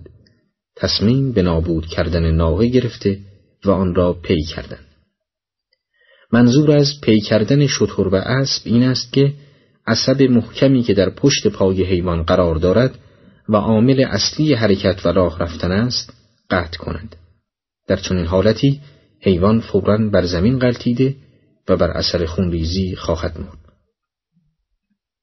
قوم سمود پس از نابود ساختن شطور به نزد صالح رفتند و با تمسخر گفتند ای صالح اگر راست می‌گویی عذاب خدا را اینک بر ما نازل کن. و چون با این عمل نشان دادند که امکان هدایت آنان وجود ندارد عذاب الهی که زمین لرزی سهمگین بود آنان را نابود ساخت. مطابق آیه 67 سوره یهود و هفدهم سوره حامیم سجده علاوه بر زمین لرزه صدای دهشتناک سائقه آسمانی نیز در حلاکت آنان مؤثر بوده است. در اینجا ممکن است این سوال مطرح شود که در آیه هفتاد و سوم صالح علیه السلام وعده عذاب را به کشندگان ناقه داده بود. پس چرا تمامی آنان به عذاب گرفتار شدند؟ در پاسخ این سوال در روایات ائمه اطهار آمده است که اگرچه کشنده ناقه چند نفر بیشتر نبودند اما چون تمامی آن گروه ستمکار از این عمل راضی و خشنود بودند و بر ایشان فرقی نداشت که این گناه را خود مرتکب شوند یا دیگری از این رو تمامی آنان به عذاب گرفتار شدند. در ادامه آیات قرآن به بیان داستان حضرت لوط پرداخته می‌فرماید و به خاطر آورید لوط را هنگامی که به قوم خود گفت آیا به کار زشتی مبادرت می‌ورزید که هیچ یک از جهانیان پیش از شما نکرده اند؟ شما از روی شهوت به جای زنان به مردان رو می کنید و شما گروه تجاوزکاری هستید و پاسخ قوم او جز این نبود که گفتند آنها را از دیارتان بیرون کنید که ایشان مردمانی هستند که خود را پاک می شمارند. آیه بعد میفرماید پس او و اهلش را نجات دادیم مگر زنش را که از بازماندگان در شهر بود و بر ایشان بارانی عجیب بباریدیم پس بنگر که سرانجام گنهکاران چگونه می باشد در آیات هشتادم تا هشتاد و چهارم قرآن به اختصار داستان قوم لوط را بیان داشته است. تفصیل داستان در سوره های دیگر قرآن چون سوره یهود بازگو شده است. لوط علیه السلام در سرزمین صدوم به رسالت مبعوث گشت. مردمان این سرزمین علاوه بر عقاید کفرآمیزشان به شدت گرفتار شهوترانی بودند تا آن حد که به جای استفاده صحیح این غریزه در مسیر طبیعی آن که زامن حفظ و بقاء نسل انسان است تنها از آن در راه لذت جویی های غیر طبیعی استفاده می کردند. لوط علیه السلام مدت مدیدی آنان را از این گناه برحذر داشت تا آنکه سرانجام قوم گناهکارش بر او شوریدند و او را تهدید به اخراج از شهر کردند. در این زمان بود که خداوند بارانی عجیب بر آنان نازل کرد که سبب هلاکت تمامی آنان گشت. از آیه هشتاد و سوم سوره هود استفاده می شود که قطرات این باران همگی سنگهایی بسیار محکم بوده است. در آیه هشتاد و سوم قرآن بیان می دارد که از این عذاب لوط و مؤمنان رهایی یافتند. اما همسر این پیامبر الهی به سبب همفکری با گنهکاران به عذاب الهی دچار گشت. بسم الله الرحمن الرحیم. با سلام خدمت شما شنوندگان گرامی به ترجمه و توضیح آیات تلاوت شده امروز می‌پردازیم. در آیاتی که تلاوت آنها را شنیدید قرآن داستان حضرت شعیب علیه السلام و سرانجام قوم مدین را که به این پیامبر الهی ایمان نیاورده و با وی به مخالفت برخواستند بیان می کند تا صاحبان اندیشه با تفکر و تدبر در این داستان که بیانگر سنت الهی در میان جوامع بشری است پند گرفته و هدایت یابند. قرآن در این باره می‌فرماید و به سوی مردم مدین برادرشان شعیب را به پیامبری فرستادیم. او به مردم خیش گفت ای قوم من خدای یگانه را که جز او خدایی نداری بپرستی. دلیل روشنی از سوی پروردگارتان برای شما آمده است. پس پیمانه و وزن را تمام دهید و از انبال مردم چیزی نکاهید و در زمین پس از اصلاح آن فساد مکنید. این برای شما بهتر است اگر به گفته من مؤمن باشید. داستان حضرت شعیب پنجمین قسمت از سرگذشت اقوام پیشین و درگیری انبیاء بزرگ با آنان می باشد که در سوره اعراف تشریح شده است. در آیه 85 شعیب علیه السلام مردم را دعوت به پرهیز از نیرنگ در معامله می کند چرا که راه یافتن خیانت در معاملات پایه های اطمینان و اعتماد عمومی را که بزرگترین پشتوانه حفظ نظام اقتصادی جامعه می باشد متزلزل و نابود می کند و ضرر این وضعیت مستقیما به خود افراد جامعه باز می گردد. جدای از این کمفروشی در حقیقت نوعی دزدی پنهان و غیر آشکار است که خود گناهی بزرگ و در خور عذاب می باشد. یکی دیگر از مصادیق کمپروشی کمکاری است.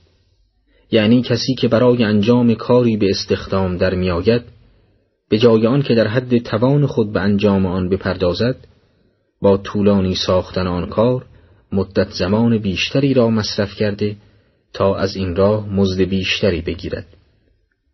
آثار سوء این نوع از کمفروشی نیز کمتر از نوع اول نبوده و باعث ایجاد هرج و مرج در نظام اداری و اجتماعی یک کشور می گردد. در ادامه آیات شعیب نصیحت خیش را به قومش این گونه ادامه می دهد. و بر سر هر راه منشینید تا مؤمنان را بترسانید و آن را که به خدا ایمان آورده از راه خدا باز دارید و در پی واژگونه نشان دادن راه خدا نباشید و به یاد دارید آن زمانی را که شما اندک بودید.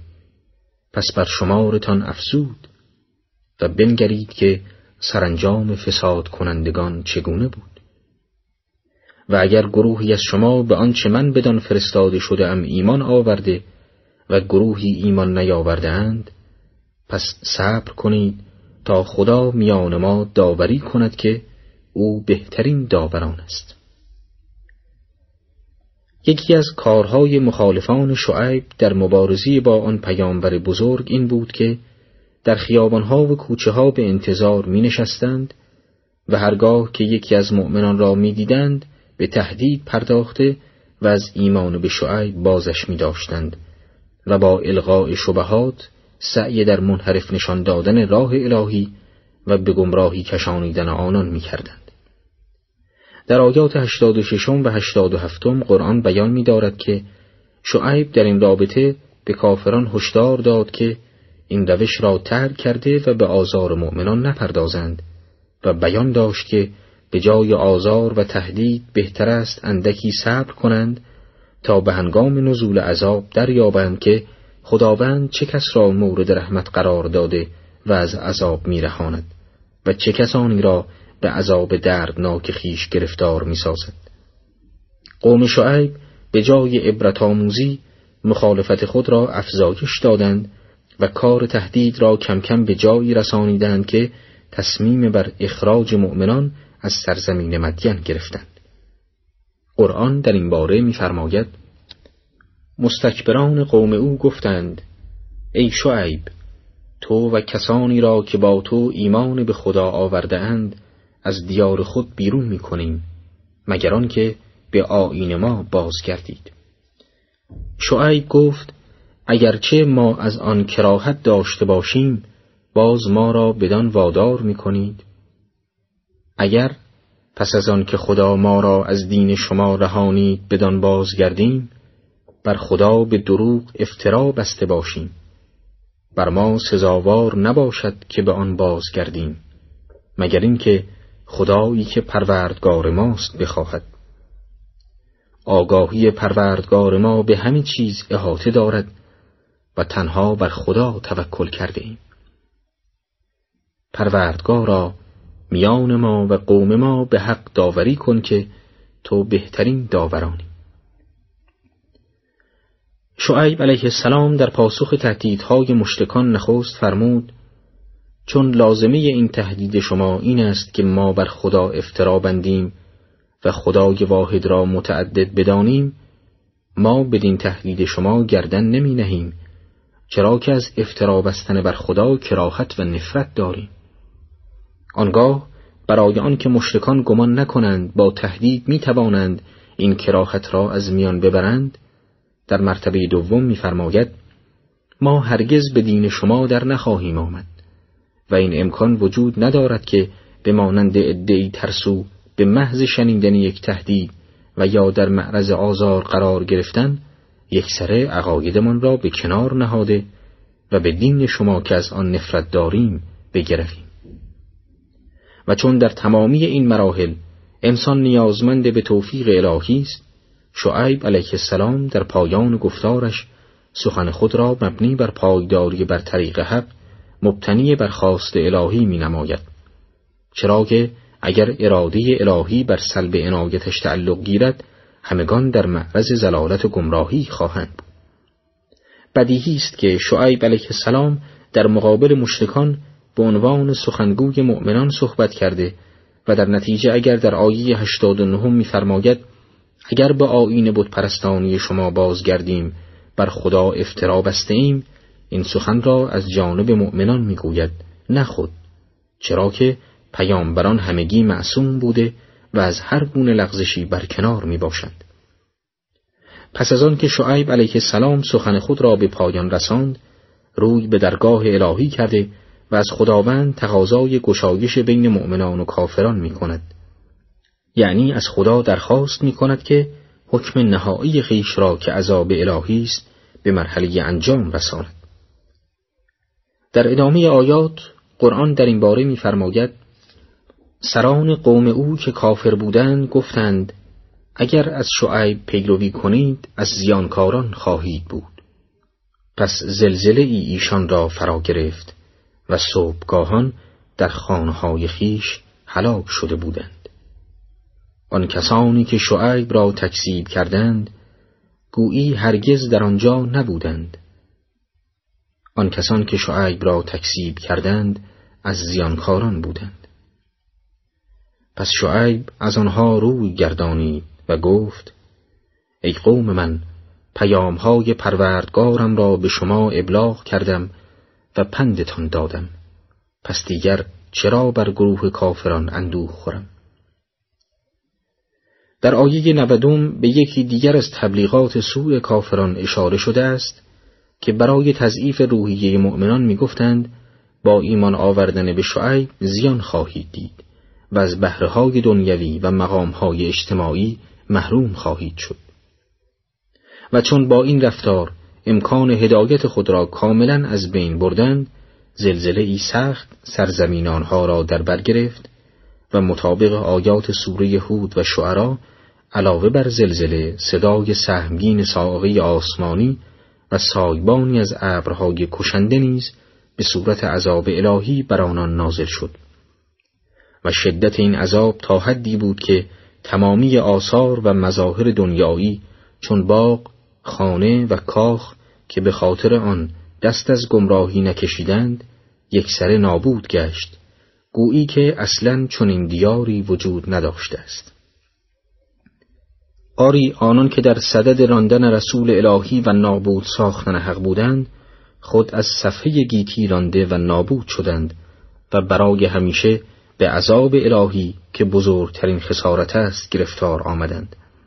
و چون اینان با سوء نیت خود این مسیر شقاوت آمیز را برگزیدند روشن است که جای هیچ تأسف و اندوهی بر آنها وجود ندارد. و از این رو در آیه 93 شعیب به هلاک شدگان مدین خطاب می کند که من از سرنوشت شما اندوهناک نیستم چرا که پیام الهی را که سبب رهایی شما از این فرجام میگشت به شما رساندم اما شما خود به مبارزه بر علیه آن پرداختید. آن به سه سنت مهم الهی در میان جوامع انسانی اشاره و در خلال آن محور اساسی نزول نعمت یا نقمت را بر این جوامع تشریح می نماید.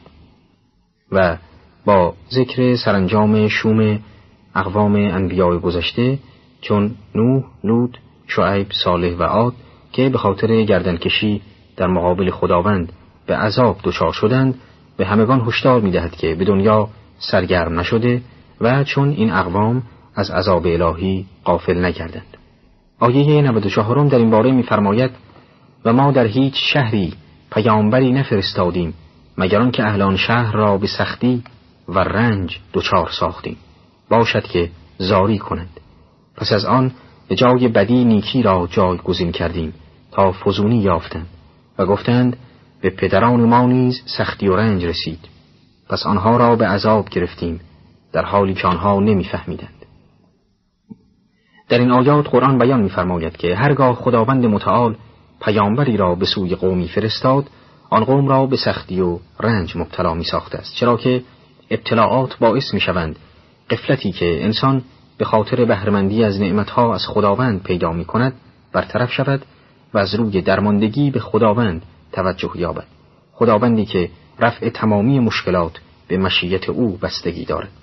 و این شیوه برخورد با جوامع انسانی یکی از سنن الهی است و اگر در هدایت مردم این سنت تأثیری نبخشیده و باعث هوشیاری آنان نگردد سنت دیگری جایگزینان خواهد شد که عبارت از مهر کردن قلبها و وابسته کردن آن به شهوات مادی و گنجینه های حیات دنیا می باشد و این سنت مکر نام دارد. یعنی خداوند در این مرحله دیگر با لطف خود با مردم رفتار نمی کند از آثار این مرحله فراموشی ناراحتی است که انسان در مرحله قبل دچاران بوده است. تا آنجا که باعث می شود انسان به جای شکر از نعمتهای الهی گمان برد که در نظام عالم طبیعت برای هر کس دوران راحتی و سختی وجود دارد بدون آنکه نقش خداوند را در عالم هستی لحاظ کند. در نتیجه دچار استدراج می گردد یعنی به آنچه که از آن بهرهمند است خوشنود شده و اندیشه دستیابی به مراحل و مقامات معنوی را از دست می دهد که این خود سومین سنت الهی است که گریبانگیر این افراد می گردد. در ادامه آیات این سوره به سرمنشه این شقاوت معنوی که دامنگیر اقوام پیشین شده است اشاره کرده و میفرماید اگر مردم آن شهرها ایمان آورده و پرهیزکاری می‌کردند بر آنها برکاتی از آسمان و زمین میگشودیم ولی تکذیب کردند پس آنها را به سبب آنچه به دست میآوردند به عذاب مبتلا کردیم آیا اهل این شهرها ایمن هستند که عذاب ما شبانگاه هنگامی که در خوابند سوی آنها بیاید و مگر مردم این شهرها ایمنند که عذاب ما نیمروز که سرگرم زیند سوی آنها بیاید؟ آیا از مکر ایمن شدند؟ در حالی که از مکر خدا جز گروه زیانکاران ایمن نخواهند بود. در این آیات قرآن بیان می‌فرماید که اساس شقاوت امتهای پیشین پندار آنان درباره حقانیت اندیششان بوده است. آنان چون گمان می‌کردند که نظام عالم را شناختند و می‌دانند که بر جهان ماده جز قوانین مادی حکومت نمی کند در نتیجه از یاد خداوند غافل شده و از ایمان به او سرباز زدند حالان که مطالعه و تفکر درباره سرنوشت اقوام پیش از آنان بطلان راه آنان را به خوبی آشکار می سازد چرا که نزول عذاب بر اقوام گذشته نشانگر این است که بر عالم هستی قوانین دیگری نیز حاکم می باشد که از آن جمله بازگشت نتیجه اعمال جوامع انسانی به سوی خدا آنان می باشد. یعنی اگر جامعه ای در طریق رستگاری گام بردارد و از فرمانهای خداوند پیروی کند این باعث می گردد که از مواهب و نعمتهای مختلف مادی و معنوی بهرهمند گشته و از زندگی ای در دنیا و آخرت برخوردار شود و اگر به انکار خداوند و تکذیب رسول پردازند سرانجامی جز آنچه که اقوام گذشته داشتند نخواهند داشت از این رو ایمنی از عذاب الهی اندیشه بی اساس خواهد بود. چرا که این سنت الهی است که نتیجه اعمال هر فرد و جامعه به سوی آنان بازگشت نماید. نکته جالبی که در آیه 98 به چشم می‌خورد این است که از دیدگاه قرآن زندگی و حیات کافران یک نوع بازی بیشتر نیست. زیرا اگر انسان از نظام هستی قفلت نماید و تنها محدوده مادی پیرامون خود را ببیند فعالیتهایش به مانند بازی کودکانی خواهد بود که از دنیای پیرامون خود قافل می باشند و تمامی توجهشان به بازیهای کودکانه که با آن مشغول هستند جلب می شود. در ادامه آیات قرآن به تمامی مردم هشدار داده و می‌فرماید آیا سرنوشت اقوام گذشته کسانی را که زمین را پس از صاحبان قبلی آن به ارث می‌برند هدایت نمی کند. اگر بخواهیم سزای گناهانشان را به آنها میرسانیم و بر دلهایشان مهر می نهیم تا آنان نشنوند. این شهرهایی است که اخبار آنها را بر تو باز می‌گوییم. پیامبرانشان با دلایل روشن به سوی آنها آمدند و آنها بر نبودند که بدانچه از پیش تکذیب می‌کردند ایمان آورند. این چنین خداوند بر دلهای کافران مهر می نهد. بیشتر آنان را پایبند به پیمانی نیافتیم بلکه اکثر آنها را تباهکار یافتیم.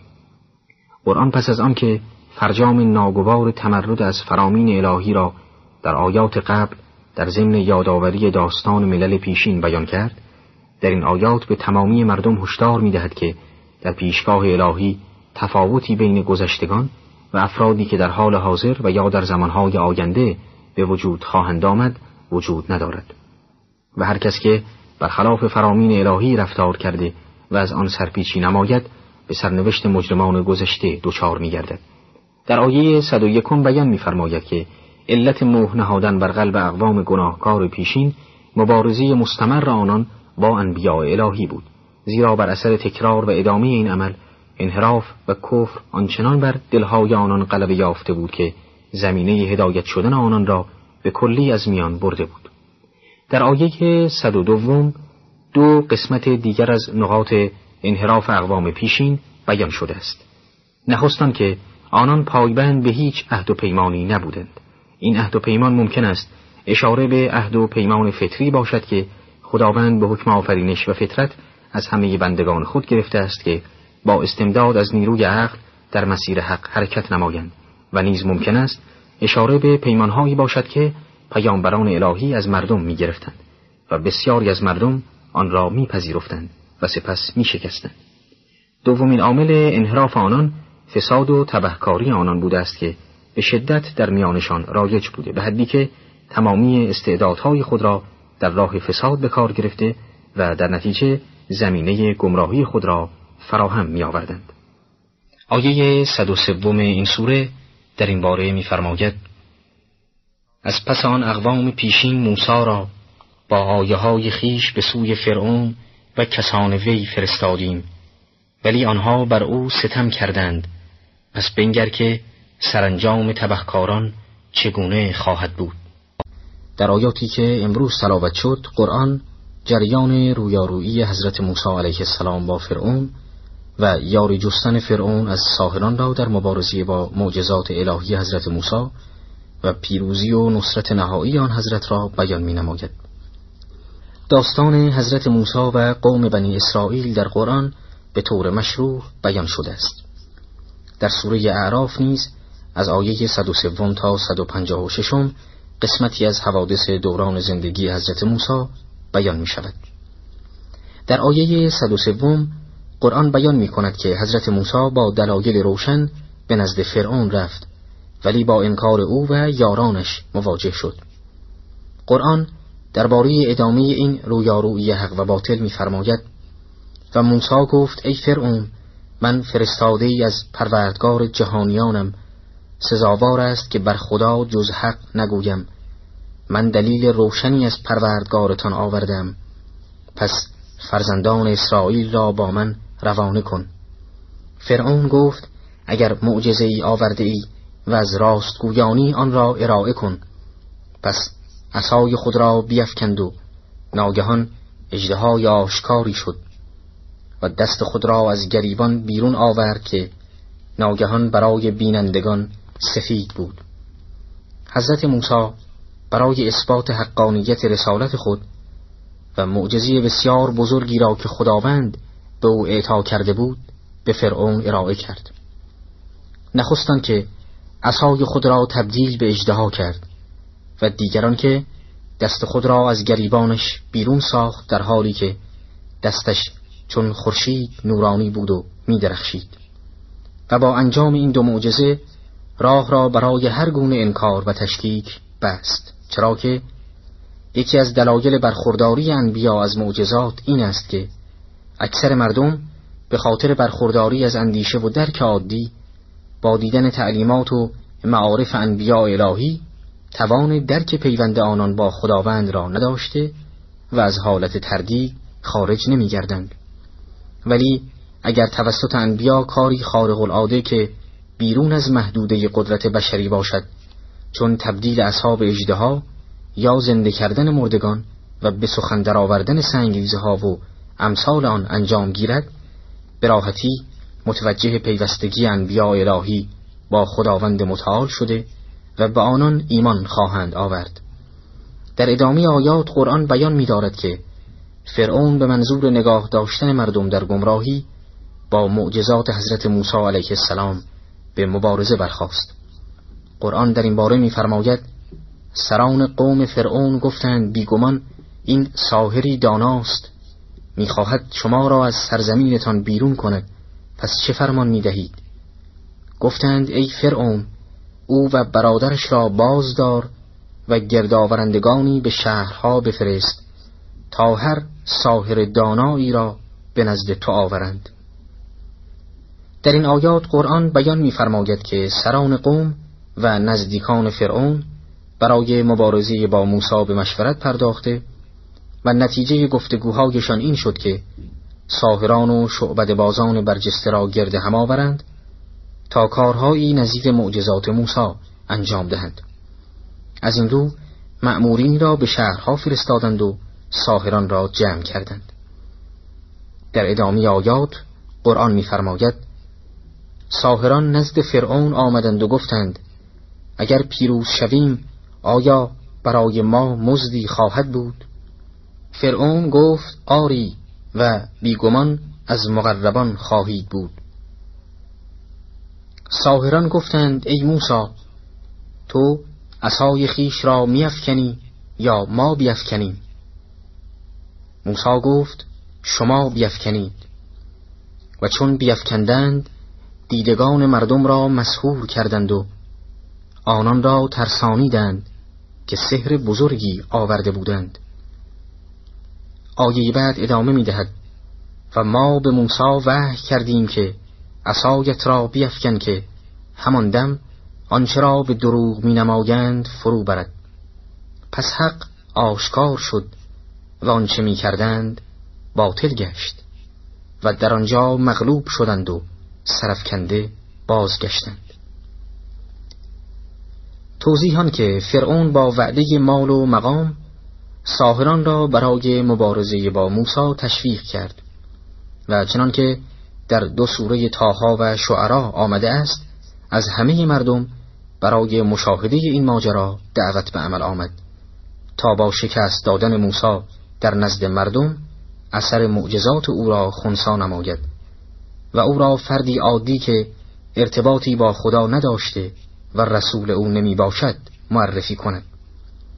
نخست ساهران کار خود را شروع کردند و تنابها و ریسمانها را به وسط میدان افکندند و با سحر و شعبد بازی چنانکه در تفسیر صافی آمده است کاری کردند که این تنابها به صورت مارهایی به نظر مردم آیند و قرآن از این عمل آنان تعبیر به سحر عظیم می نماید سحر عبارت از واقعیت قلمداد کردن اموری است که واقعا موجود نمی باشند و ساهران با این کار باعث شدند که مردم کاملا متحیر شوند به حدی که مطابق آیه 67 سوره تاها حضرت موسی نگران آن شد که مردم آنچنان تحت تأثیر این صحنه قرار گیرند که بازگرداندن آنان مشکل گردد.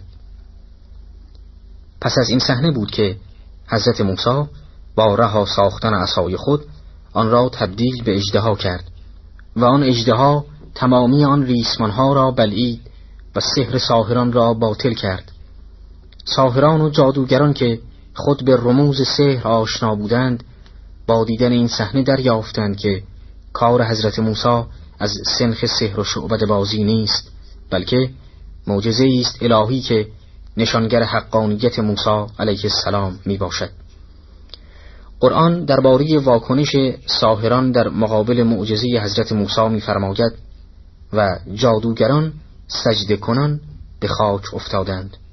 گفتند به پروردگار جهانیان ایمان آوردیم پروردگار موسی و هارون. فرعون گفت چرا پیش از آن که به شما اجازه دهم بدو ایمان آوردید این نیرنگی است که در شهر اندیشیده اید تا مردمش را از آن بیرون کنید و به زودی خواهید دانست. دستها و پاهایتان را به عکس یکدیگر می‌برم. آنگاه شما را جملگی بردار می‌کنم. گفتند ما به سوی پروردگار خود بازگشت می‌کنیم. تو از ما انتقام نمی‌گیری مگر به خاطر آنکه چون نشانه های پروردگارمان سوی ما آمده بدان ایمان آوردیم. پروردگارا به ما صبری عطا کن و ما را مسلمان بمیران. بسم الله الرحمن الرحیم. در برنامه گذشته سوره اعراف را تا آیه 126 ترجمه کردیم در آیاتی که تلاوت آن را در ابتدای برنامه شنیدید قرآن ادامه داستان حضرت موسی و سرانجام فرعونیان را بیان می نماید.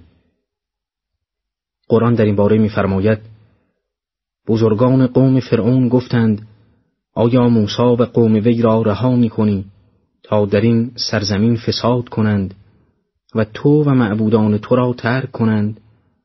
گفت به زودی پسران آنها را می‌کشیم و زنان آنها را زنده می‌گذاریم. و ما بالا دست آنها بوده و بر ایشان غلبه داریم. موسی به قوم خود گفت از خداوند یاری جویید و صبر کنید که زمین از آن خداست. آن را به هر کس از بندگان خود که بخواهد به ارث می دهد و سرانجام برای نیکوکاران است. بنی اسرائیل گفتند پیش از آن که تو به سوی ما بیایی و پس از آن نیز آزار می‌بینیم گفت امید است پروردگارتان دشمنانتان را هلاک کند و شما را در زمین جانشین آنان سازد و بنگرد که چگونه عمل می‌کنید شکست ساهرانی که فرعون برای مبارزه با معجزات حضرت موسی گرد آورده بود توسط آن حضرت باعث شد که رسالت این پیامبر الهی در میان مردم نفوذ و گسترش روزافزونی یابد و سلطنت فرعون مورد تهدید قرار گیرد اطرافیان فرعون برای مبارزه با این حالت او را تشویق به کشتار مردان بنی اسرائیل کردند که وی نیز با این نظر موافقت کرد. هدف فرعونیان از این کار نابود کردن قدرت رزمی بنی اسرائیل با کشتار مردان فعال و نیرومند آنان بود تا دیگر خطری از جانب آنان متوجه سلطنت فرعون نگردد. در مقابل این تعرض جدید کفار حضرت موسی مردم را دعوت به پایداری و استمداد از خداوند کرد چرا که در حوادث سهمگین و مسائبی که بر انسان وارد می گردد اگر قدرت تحمل نداشته و بر آن صبر نکند دچار بیتابی و اندوه شدید شده توان نجات و خلاصی خود را از آن مصیبت از دست می دهد و یا آنکه زبان به اعتراض بر خداوند گشوده و اظهار ناسپاسی می کند که این هر دو باعث بدبختی هرچه بیشتر انسان می گردد و اصولا انسان عجول و بی صبر در تمامی کارهای خود با شکست مواجه می گردد. از امام صادق علیه السلام در اصول کافی روایت شده است که صبر نسبت به ایمان همانند سر است نسبت به تن و همان گونه که چون سر از بین برود تن هم نابود می شود همینطور نیز اگر صبر نباشد ایمان نیز از بین می رود. از این رو حضرت موسی بنی اسرائیل را دعوت به صبر و پایداری در مقابل ستمگری های فرعون کرد و برای تشویق بیشتر آنان یادآور شد که سرانجام نیک در دو جهان تنها از آن متقین است چرا که سنت الهی ایجاب می کند که چون خداوند نظام آفرینش را بر این اساس بنیان نهاده است که هر موجودی به هدف وجودی خود دست یابد و از سعادتی که برای رسیدن به آن آفریده شده است بهرهمند گردند. در این صورت هر موجودی که در مسیر تعیین شده خود حرکت کند ضرورتا به آن هدف دست مییابد و حال انسان نیز که یکی از انواع موجودات این عالم است به همین گونه می باشد یعنی اگر در مسیر فطری خود حرکت کرده و از فرامین الهی تبعیت کند و به خداوند کف نورزیده و در زمین فساد نکند ضرورتا به فرجام نیک و حیات طیبه دست خواهد یافت. اما با تمامی این وعده ها بنی اسرائیل باز زبان به شکوه گشودند و از حال خود شکایت کردند که بار دیگر موسی علیه السلام آنان را به وعده های الهی دلگرم کرد.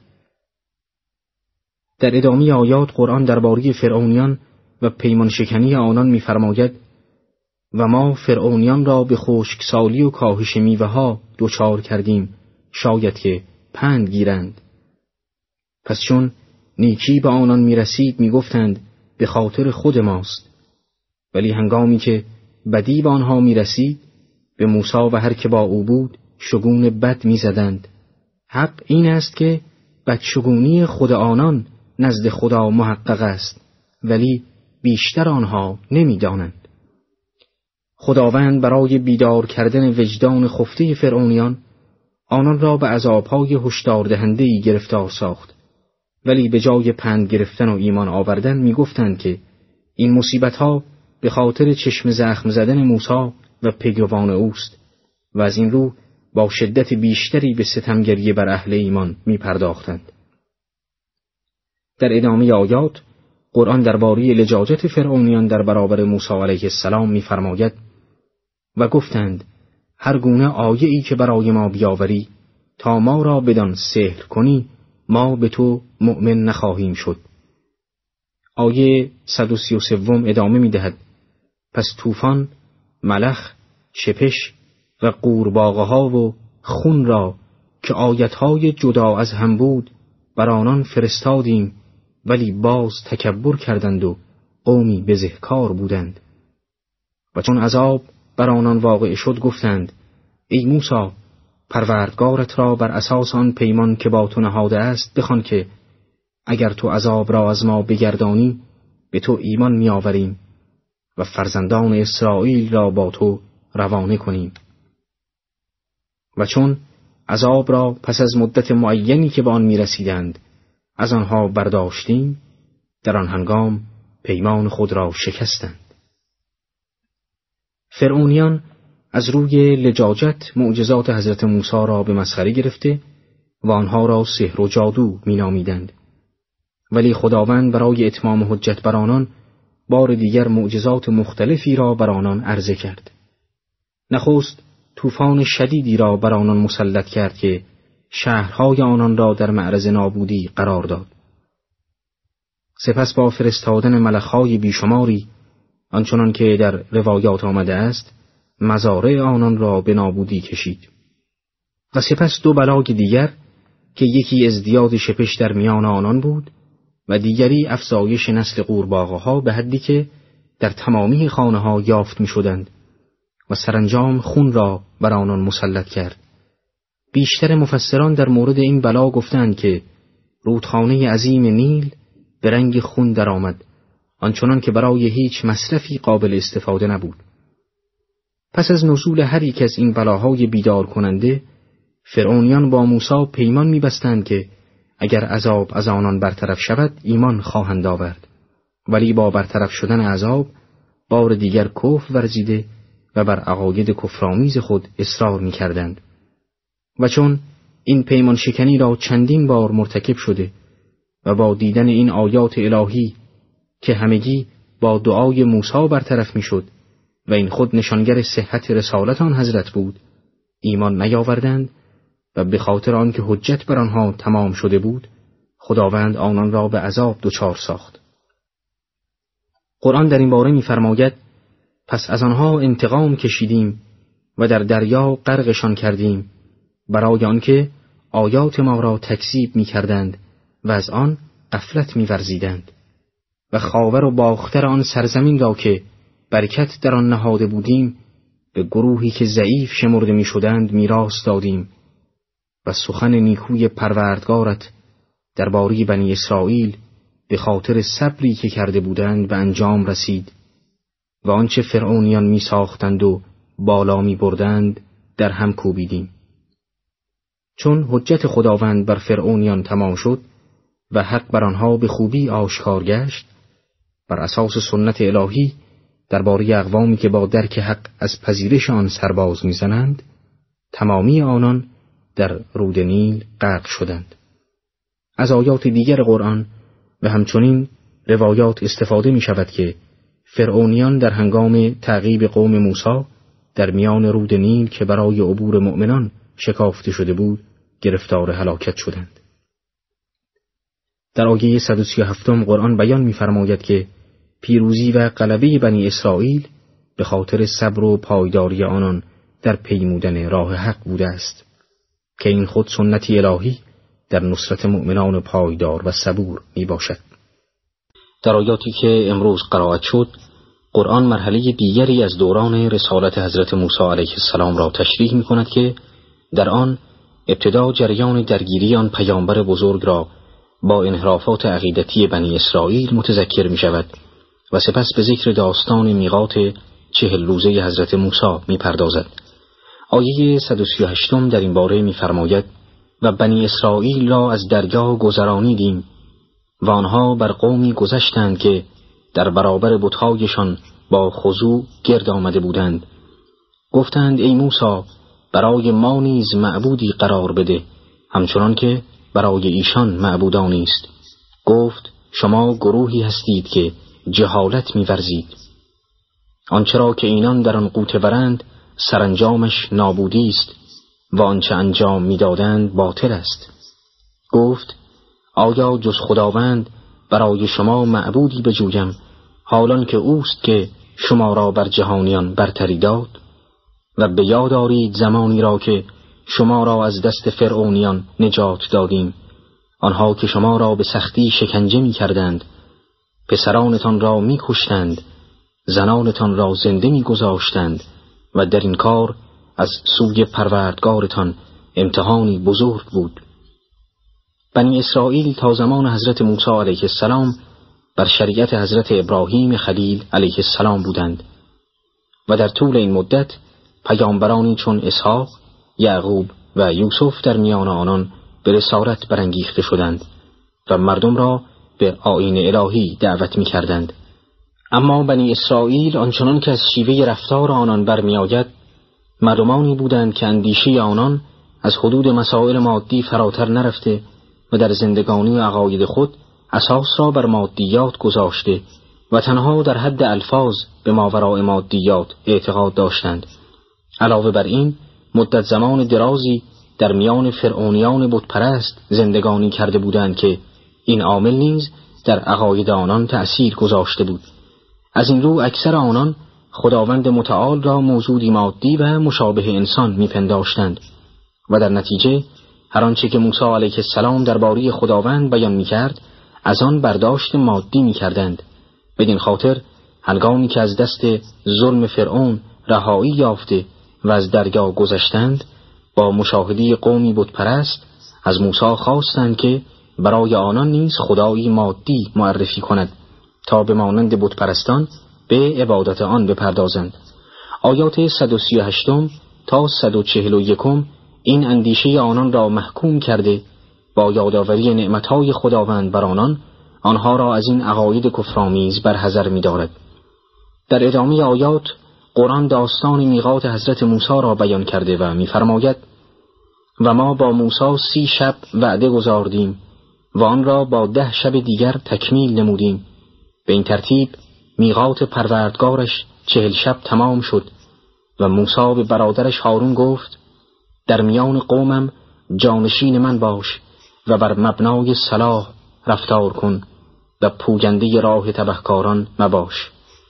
کلمه میقات از نظر معنا از خانوادی کلمه وقت می باشد و در تفسیر مجموع بیان درباره فرق این دو کلمه آمده است که میقات مکان و یا زمان مشخصی است که برای انجام کاری معین شده است ولی کلمه وقت مطلق زمان می باشد و از این رو مکانهای معینی که در مراسم حج هیچ کس بدون احرام از آن نمی‌تواند بگذرد های حج نامیده می شود.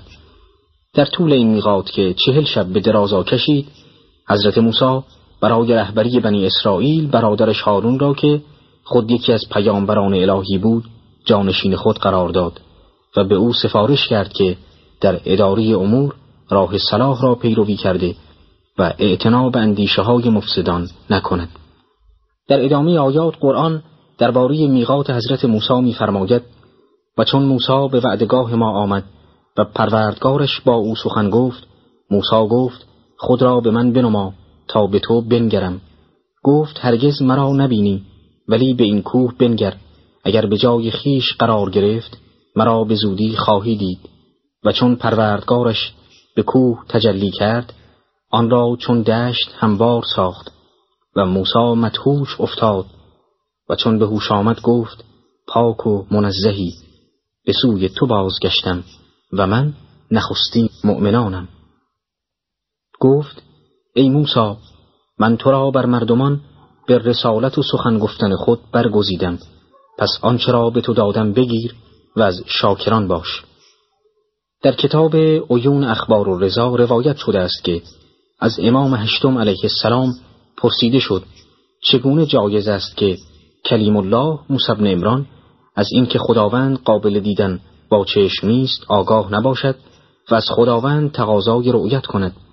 حضرت فرمودند کلیم الله از اینکه خداوند منزه از دیده شدن با چشم است آگاه بود. ولی هنگامی که خداوند با او سخن گفت و او این نکته را با قومش در میان نهاد آنان گفتند ما به تو ایمان نمی آوریم تا صدای پروردگارمان را بشنویم. از این رو از میان آنان موسی هفتاد نفر را برگزید و به کوه تور برد. و از خداوند درخواست کرد که با او سخن بگوید. و آنان نیز بشنوند. و چون چنین شد گفتند ما به تو ایمان نمی آوریم تا خدا را ببینیم. و اضافه کردند که اگر تو درخواست کنی خداوند تو را اجابت خواهد کرد و در غیر این صورت به تو ایمان نخواهیم آورد. موسی تقاضای آنان را با خداوند در میان نهاد و به او وحی شد که تقاضای آنان را از من بخواه که تو را به خاطر جهل آنان معاخذه نمی کنیم. و در این هنگام بود که موسی عرض کرد پروردگارا خود را به من بنما با توجه به این حدیث که به طور اختصار بیان شد روشن می شود که موسی علیه السلام با اجازه خداوند این درخواست را از طرف بنی اسرائیل نمود و خود به خوبی آگاه بود که رؤیت خداوند با چشم ظاهر امکان پذیر نمی باشد. در آیه 144 قرآن می‌فرماید خداوند موسی علیه السلام را به رسالت برگزید و در ادامه آیات درباره لوحه هایی که به آن حضرت داده شده بود میفرماید و برای او در الواح درباره هر چیزی اندرزی نوشتیم و بیانی از هر چیز کردیم. پس ای موسا آن را محکم بگیر و به قوم خیش فرمان ده که نیکوترین آن را بگیرند. به زودی سرای فاسقان را به شما بنمایانم. به زودی آن کسان را که در این سرزمین به ناحق تکبر می کنند از آیات خیش روگردان خواهم ساخت. زیرا که اینان هر آیه ای را ببینند بدان ایمان نیاورند و اگر راه کمال را ببینند آن را نپویند و اگر راه گمراهی را ببینند آن را پیش گیرند. چرا که آیات ما را تکسیب کردند و از آن قافل بودند. و آن کسان که آیات ما و دیدار آخرت را تکسیب کردند اعمالشان تباه شد. آیا بجز آنچه می کردند پاداش داده خواهند شد؟ از آیه 145 برداشت می شود که خداوند الواحی را بر موسی علیه السلام نازل کرد که شرایع و قوانین تورات در آن نوشته شده بود که بنی اسرائیل معمور بودند تا از بهترین احکام آن پیروی کنند. بدین معنا که به عنوان مثال برای کسانی که از جانب دیگری جراحت برداشته شدند احکام قصاص وجود دارد. ولی در عین حال بهتران است که مضروب از حق خود گذشته و مجرم را قصاص ننماید. در آیه 146 بیان می‌فرماید که با در دست بودن فرامین الهی کسانی که حاضر به اطاعت از آن نباشند بر طبق سنت الهی توفیق هر گونه هدایت و راهیابی از آنها سلب خواهد شد. چرا که این خاصیت اعمال پلید خود آنان است که باعث گمراهیشان شده است. و اگر این گمراهی آنان به خداوند نسبت داده شده است بدین معناست که خداوند نظام و سنن حاکم بر هستی را این گونه قرار داده است که از کسانی که با اختیار گناه می کنند و آیات الهی را تکذیب کرده و در مسیر گمراهی گام برمیدارند سلب توفیق شود. و در آیه 147 بیان می‌فرماید که این گونه افراد نه تنها مورد لطف خدا واقع نمی‌شوند بلکه اعمال شایسته آنان نیز یکسره نابود شده و بینتیجه میگردد چرا که کفر به خداوند و انکار قیامت از جمله اموری است که باعث بی اثر گردیدن اعمال شایسته نیز می شود. در آیاتی که تلاوت آن را شنیدی قرآن داستان گوسال پرستی بنی اسرائیل را در دوران غیبت حضرت موسی از میان آنان بیان می کند.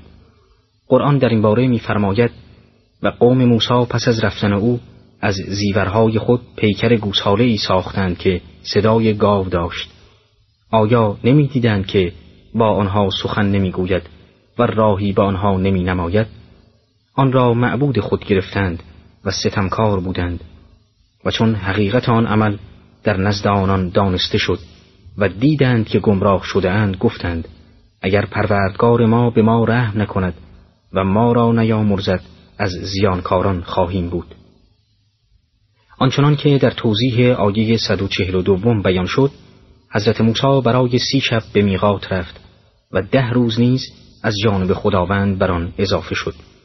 تمدید میقات موسی از سی شب به چهل شب سبب شد که شایعه مرگ موسی علیه السلام آنچنان که در بعضی تفاسیر ذکر شده به وسیله بعضی از منافقان در میان بنی اسرائیل منتشر شود. این شایعه باعث کردید که عدهای از بنی اسرائیل دچار تزلزل شوند و از طرف دیگر به خاطر روح مادی که داشتند سبب شد که فردی به نام سامری از موقعیت سوء استفاده کرده و با زیورالاتی که از فرعونیان به دست بنی اسرائیل رسیده بود گوسالهای بسازد و آن را به عنوان خدای بنی اسرائیل و حتی خدای حضرت موسی معرفی کند. کیفیت ساختمان این گوساله به نحوی بود که با در مسیر قرار گرفتن باد صدایی شبیه صدای گاو از آن خارج می‌شد. مردمان بنی اسرائیل با مشاهده آن تسلیم ادعای سامری شده و به بتپرستی پرداختند. بدون آن که توجه کنند این مجسمه طلایی هیچ کدام از صفات الوهیت را ندارد و خود مصنوع دست سامری است.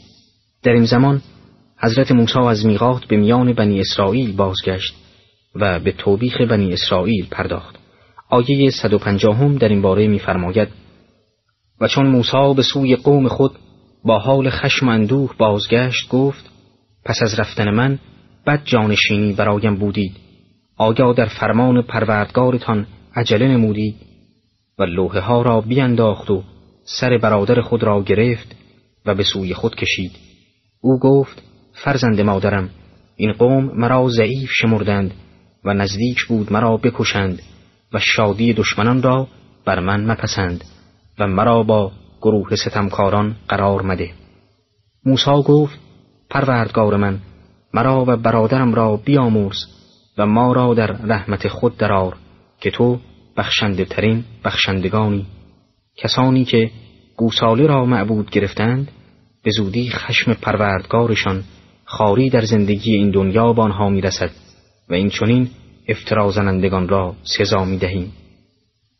و آنها که گناه کردند و پس از آن توبه نمودند و ایمان آوردند پروردگار تو از پی آن آمرزگار مهربان است مطابق آنچه که از آیه 85 سوره تاها استفاده می شود حضرت موسی علیه السلام از فتنه سامری در زمان غیبت خود از میان بنی اسرائیل از جانب خداوند آگاه شده بود از این رو هنگامی که به میان آنان بازگشت برای برطرف کردن آثار کفر از قلبهای بنی اسرائیل آنان را شدیدن مورد نکوهش قرار داد که چرا در برابر فرمان خدا درباره تمدید مدت میقات از سی شب به چهل شب عجله به خرج داده و در قضاوت شتاب کرده و به کفر گرایی دید.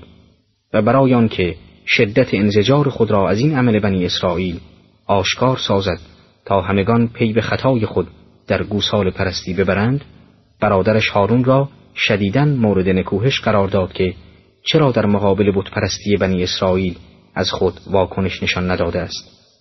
در آیه 150 قرآن بیان می‌فرماید که هارون در پاسخ حضرت موسی و برای برانگیختن عواطف و آرام ساختن خشم آن پیامبر بزرگ الهی وضعیت حساس و خطرناک خود را در میان بنی اسرائیل تشریح کرد و بیان داشت که این قوم سرکش از فرامین من سرپیچی کردند و حتی نزدیک بود که مرا به قتل رسانند.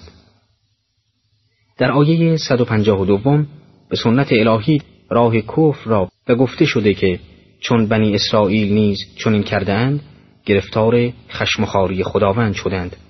در اینکه این غضب و ذلت چه بوده است قرآن در این آیه صریحا مطلبی را ذکر نکرده است. ولی ممکن است اشاره به بدبختی هایی باشد که پس از این ماجرا و قبل از دستیابی به حکومت بیت المقدس دامان بنی اسرائیل را گرفت و یا اشاره به مأموریت بنی اسرائیل در کشتار یکدیگر به عنوان مجازات در برابر چون این گناه سنگینی باشد که در آیاتی از سوره بقره نیز بیان شده است. در ادامه آیات قرآن درباره همراهی هفتاد تن از بنی اسرائیل با حضرت موسی علیه السلام در میقات می‌فرماید و چون خشم موسی آرام گرفت لوحه ها را برگرفت که در نوشته های آن برای کسانی که از پروردگارشان میترسند هدایت و رحمت بود و موسی از قوم خود هفتاد مرد را برای میقات ما برگزید و چون آنها را زمین لرزه در گرفت گفت پروردگارا اگر می‌خواستی آنان و مرا پیش از این هلاک می‌کردی آیا ما را بدان چه صفیحان ما کردند هلاک می‌کنی؟ این جز امتحان تو نیست. هر که را خواهی بدان گمراه می‌کنی و هر که را که خواهی هدایت می‌کنی. تو ولی مایی. پس ما را بیامرز و بر ما رحم کن و تو نیکوترین آمرزندگانی. و برای ما در این دنیا و در آخرت نیکی مقرر فرما که ما به سوی تو بازگشت کرده ایم خداوند گفت عذاب خود را به هر که خواهیم میرسانیم و رحمت من همه چیز را فرا گرفته است. پس آن را برای آنها که پرهیزکارند و زکات می‌دهند و آنها که به آیات ما ایمان میآورند مقرر خواهم داشت. آنچنان که در زیل آیات 142 تا 145 سوره اعراف بیان شد حضرت موسی مدت چهل شب به میقات الهی فراخوانده شد و در طی آن الهی بر او نازل شد. حضرت موسی برای حضور در میقات هفتاد نفر از برگزیدگان بنی اسرائیل را به همراه خود به محل میقات که کوه تور بود برد تا گواه بر نزول الواح باشند. ولی این هفتاد نفر با شنیدن صدایی که از جانب خداوند با موسی سخن می گفت قانع نشدند و مطابق آیه 153 سوره نسا خواهان آن شدند که خداوند را مشاهده کنند و به خاطر این سخن کفرآمیز گرفتار سائقه و زمین لرزه شده و مردند. حضرت موسی با مشاهده مرگ این افراد از خداوند درخواست زنده شدن آنان را کرد. چرا که نگران این بود که بنی اسرائیل او را در مرگ این افراد متهم سازند و به یک باره از دین خارج شوند. از این رو با بیان کلماتی که رحمت الهی را جلب می سازد درخواست خود را بیان داشت و آن هفتاد تن بار دیگر زنده شدند و به میان بنی اسرائیل بازگشتند.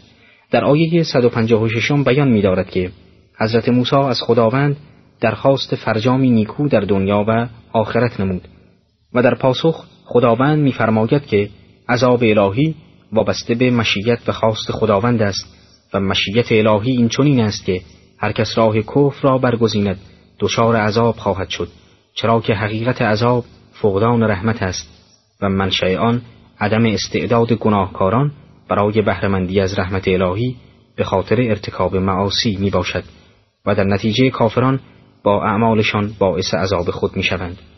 البته عذاب گناهکاران منافاتی با گسترش و شمول رحمت الهی بر تمامی موجودات ندارد چرا که رحمت الهی بر دو گونه می باشد یکی رحمت عامه الهی است که از لوازم الوهیت و صفات ربوبی می باشد زیرا خداوند فیاض جواد تمامی موجودات را بدون آنکه استحقاقی ذاتی داشته باشند آفریده است و وجود آنها خود بزرگترین نعمت و رحمت بر آنان می باشد و از این رو جهنم که خود یکی از مخلوقات خداوند می باشد نیز شامل رحمت عامه بوده و سرمنشه وجودش به رحمت عامه باز می گردد.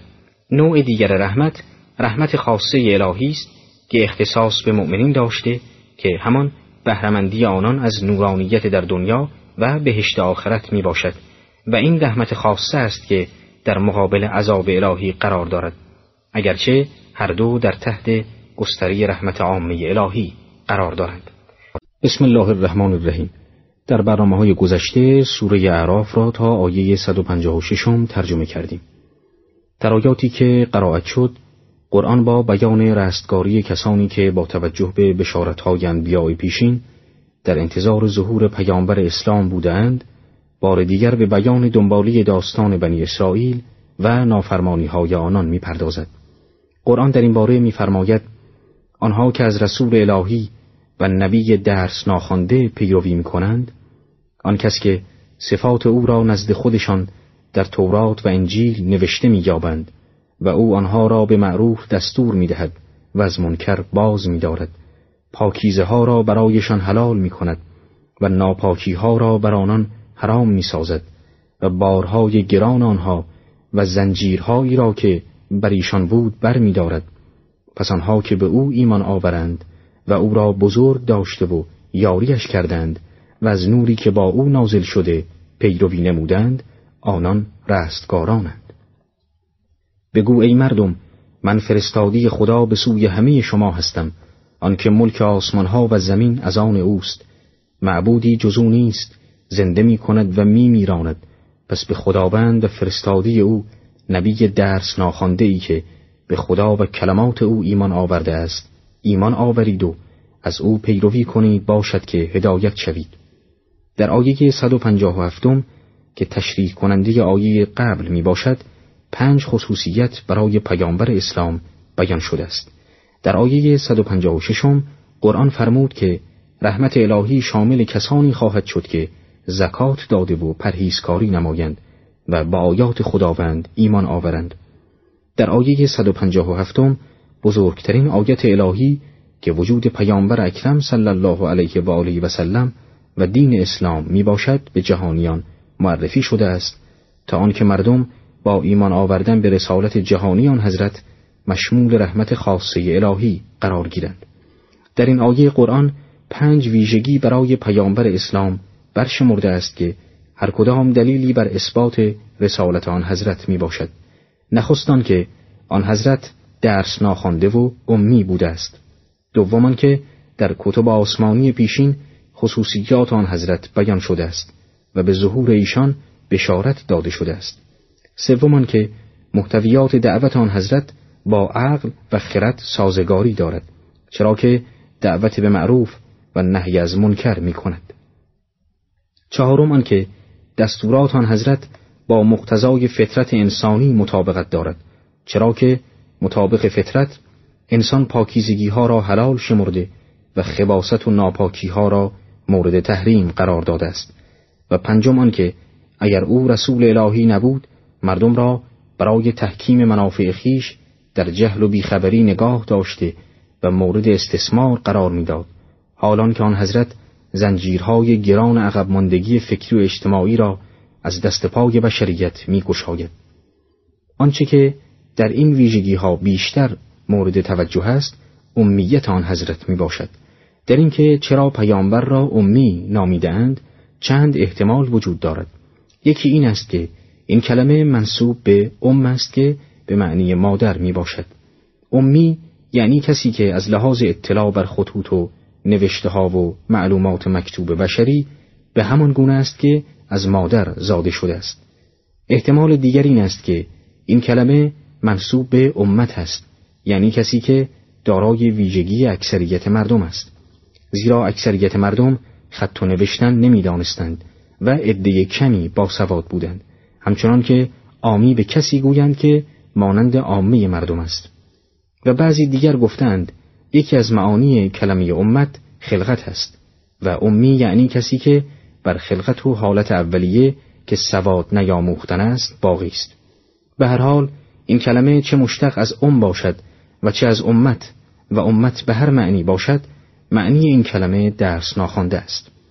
یکی از نکات روشن زندگی رسول اکرم این است که درس ناخوانده و مکتب نادیده بوده است. نزد هیچ معلمی زانوی فراگیری بر زمین نزده و با هیچ نوشته و دفتر و کتابی آشنا نبوده است. احدی از مورخان مسلمان و یا غیر مسلمان مدعی نشده است که آن حضرت در دوران کودکی یا جوانی نزد کسی خواندن و یا نوشتن آموخته است و همچنین احدی ادعا نکرده و موردی را نشان نداده است که آن حضرت قبل از دوران رسالت یک سطر خوانده و یا یک کلمه نوشته باشد. قرآن در آیه چهل و هشتم سوره انکبوت علت درس ناخواندگی پیامبر را این گونه بیان می کند که اگر آن حضرت در نزد کسی به فراگیری خواندن و نوشتن پرداخته بود او را متهم می کردند که معارف الهی را که بیان می کند از کتابهای دیگران اخذ کرده است نه آنکه از طریق وحی و ارتباط با خداوند فرا گرفته باشد و وجود این شک می توانست زمینه در جهت شک در اصل رسالت نبی اکرم به وجود آورد و اعجاز قرآن را مورد تردید قرار دهد. ولی درس ناخواندگی آن حضرت تمامی ابهام را در این زمینه برطرف ساخته و بهانه ای در دست مخالفان باقی نمی‌گذارد. البته باید توجه داشت که درس ناخواندگی پیامبر نقصی برای آن حضرت نمی باشد چرا که ارزش فوقالعاده توانایی برخواندن و نوشتن در جامعه انسانی به جهت انتقال دانشها به یکدیگر است و چون آن حضرت به واسطه ارتباط با مبدع هستی تمامی معارف الهی را از طریق وحی دریافت می نمودند دیگر نیازی به فراگیری خواندن و نوشتن نداشتند از اینجا روشن می شود که امیت پیامبر اکرم یکی از دلایل محکم در اثبات پیوستگی آن حضرت با خداوند و رسالت الهی ایشان دارد چرا که ارائه معجزی جاویدی چون قرآن و بیان یک سلسله از ارزشمندترین معارف الهی از سوی فردی درس ناخوانده بهترین گواه بر رسالت او از جانب خداوند می باشد. در ادامه آیات قرآن دنبالی ماجرای قوم بنی اسرائیل را بیان کرده و میفرماید و از قوم موسی گروهی هستند که به حق هدایت می کنند و به واسطه آن دادگری میورزند. و آنها را به دوازده گروه به عدد اسبات تقسیم کردیم و به موسی آنگاه که قوم او از وی آب خواستند وحی کردیم که عصایت را بر این سنگ بزن. پس آنگاه از آن دوازده چشمه بشکافت و هر گروهی محل آب آشامیدن خود را می‌دانست. و اعا من و سلوا فرو فرستادیم و گفتیم از چیزهای پاکیزه که روزیتان کردیم بخورید و آنان به ما ستم نکردند بلکه بر خود ستم ورزیدند. در آیه 159 قرآن بیان می‌فرماید که در میان بنی اسرائیل همگی سر به مخالفت خداوند برنداشته و دچار کفر نگشته بودند بلکه گروهی از آنان به سوی حق راهنمایی می‌کردند. در تفسیر مجموع بیان نمونه این افراد را در زمان پیامبر اکرم عبدالله ابن سلام و ابن سوریا معرفی می کند که به پیامبر اکرم ایمان آوردند و با این کار خود دیگران را نیز به سوی سعادت هدایت کردند. در آیه 160 قرآن بیان می‌فرماید که خداوند بنی اسرائیل را به عدد اسبات به دوازده گروه تقسیم کرد. کلمه اسبات که جمع سفت می باشد به معنی نوادگان و شاخه های فامیلی است و چون یعقوب علیه السلام دوازده فرزند داشته است تیره های فامیلی فرزندان حضرت به دوازده گروه تقسیم می شده است. در این آیه پاری از نعمتهای اعجازآمیز خداوند بیان شده است. نخستان که حضرت موسی در زمانی که بنی اسرائیل در صحرای سوزان به سوی بیت المقدس در حرکت بودند به تقاضای آنان با زدن عصای خود به سنگ دوازده چشمه جوشان برای آنان پدید آورد و از طرف دیگر برای حفظ آنان از گزند گرمای بیابان ابرها بر آنان سایه انداختند و همچنین برای آنها غذاهای آسمانی به نام من و سلوا نازل می‌شد. کلمه من به معنای اصل طبیعی و یا شیره های مخصوص نباتی چون گز می باشد و سلوا نیز یک نوع پرنده حلال گوشت شبیه به کبوتر بوده است. در ادامه آیات قرآن درباره ورود بنی اسرائیل به بیت المقدس می‌فرماید و چون به آنها گفته شد که در این قریه ساکن شوید و از هر جای آن خواستید بخورید و بگویید گناهان ما را فروریز و به دروازی بیت المقدس سجده کنان داخل شوید که در این صورت گناهان شما را میبخشیم و نیکوکاران را فزونی خواهیم داد. پس کسانی از ایشان که ستم کردند این سخن را به صورتی غیر از آنچه به گفته شده بود تغییر دادند. پس به سزای آن ستمها که می‌کردند عذابی از آسمان بر آنها فرستادیم. در این آیات قرآن بار دیگر ناسپاسی بنی اسرائیل را در مقابل نعمتهای الهی بیان می کند که به جای پیروی از فرامین الهی از هوای نفس خود پیروی کردند و مطابق میل خود رفتار نمودند و آنچنان که قرآن در آیه 160 بیان فرمود این گونه کفران نعمتها و ناسپاسی ها برای خداوند قادر زیانی در بر ندارد و تنها باعث محروم شدن ناسپاسان از نعمتهای الهی می گردد. قرآن پاره دیگر از امتحاناتی را که خداوند از بنی اسرائیل به عمل آورد تشریح می کند و سپس درباره مجازات و اسیان پیشگان که دوچار مسخ شدند سخن گفته و اندیشه های خودخواهانی آنان را نکوهش می نماید. آیه 163 این سوره در این باره می‌فرماید و از آنان درباره آن قریه که نزدیک دریا بود بپرس که مردم آن در روز شنبه تجاوزگری می‌کردند همان هنگام که ماهیانشان روز شنبه بر روی آب می آمد و در غیر آن روز نمی آمد این چونین ایشان را بیازمودیم بدانچه فسق می کردند و آنگاه که گروهی از آنها گفتند چرا قومی را که خدا هلاک کننده ایشان است یا عذاب کننده آنها به عذابی سخت است پند می دهید گفتند برای آنکه عذری به سوی پروردگارتان باشد و شاید که پرهیز کاری کنند. پس چون آنچه را به ایشان یادآوری شده بود فراموش کردند آن کسان را که از بدی نهی کردند نجات دادیم و کسانی را که ستم کردند به سبب نافرمانی که می کردند به عذاب سختی دچار ساختیم. و چون از آنچه نه شده بودند سرباز زدند به ایشان گفتیم بوزینگانی مطرود شوید. قرآن در این آیات برای پندگیری و عبرت آموزی یهودیان معاصر رسول اکرم صلی الله علیه و آله و سلم با آن حضرت فرمان می‌دهد که درباره سرگذشت یکی از شهرهای بنی اسرائیل با آنان سخن بگوید این سرگذشت چنان که در روایات اسلامی نیز با اشاره شده است یکی از امتحانات عجیب الهی را از بنی اسرائیل بازگو می کند. مردمان این شهر ساحلی که روزی آنان از راه دریا تأمین می‌شد وظیفه داشتند که روز شنبه را تعطیل کنند و به سید ماهی نپردازند اما به سبب گناهانی که مرتکب می شدند روزی آنان کم شده و در روزهای عادی هیچ ماهی به دام آنان نمی افتاد و در شنبه که اجازه سید نداشتند ماهیان حتی بر روی سطح آب و به نزدیکی آنان می آمدند و این قوم گنهکار به جای توبه و اصلاح خود بر گناهشان افزودند و در روز شنبه نیز با نیرنگ به سید ماهی پرداختند و در این امتحان الهی نیز شکست خوردند.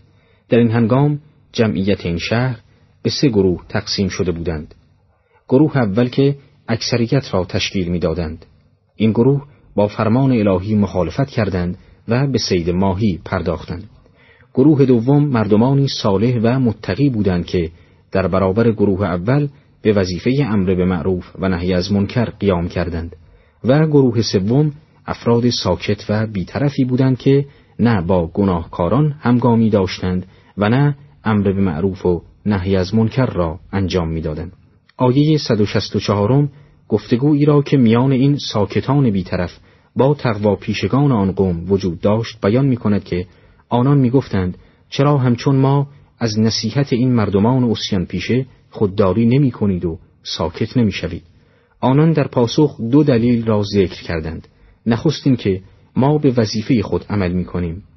چون خداوند به ما فرمان داده است که در مقابل این نافرمانی ها ساکت نمانیم.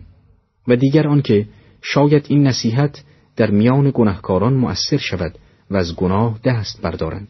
قرآن در آیه 165 می‌فرماید که نصایح صالحان آن شهر در مردم اثر نکرد و نسبت به آن به حدی بی توجهی کردند که شنیدن و نشنیدن آن برایشان یکسان بود گویی که آن را فراموش کردند و از این رو به عذاب الهی دچار شدند که از این عذاب تنها امر کنندگان به معروف و نه کنندگان از منکر رهایی یافتند و گناهکاران و کسانی که با سکوت خود از گناه باز نمی داشتند دچار عذاب شدند. از این آیه برداشت می شود که سنت الهی بر این است که سکوت در برابر جامعه گناهکار و باقی ماندن در آن به منزله مشارکت در گناه آنان است.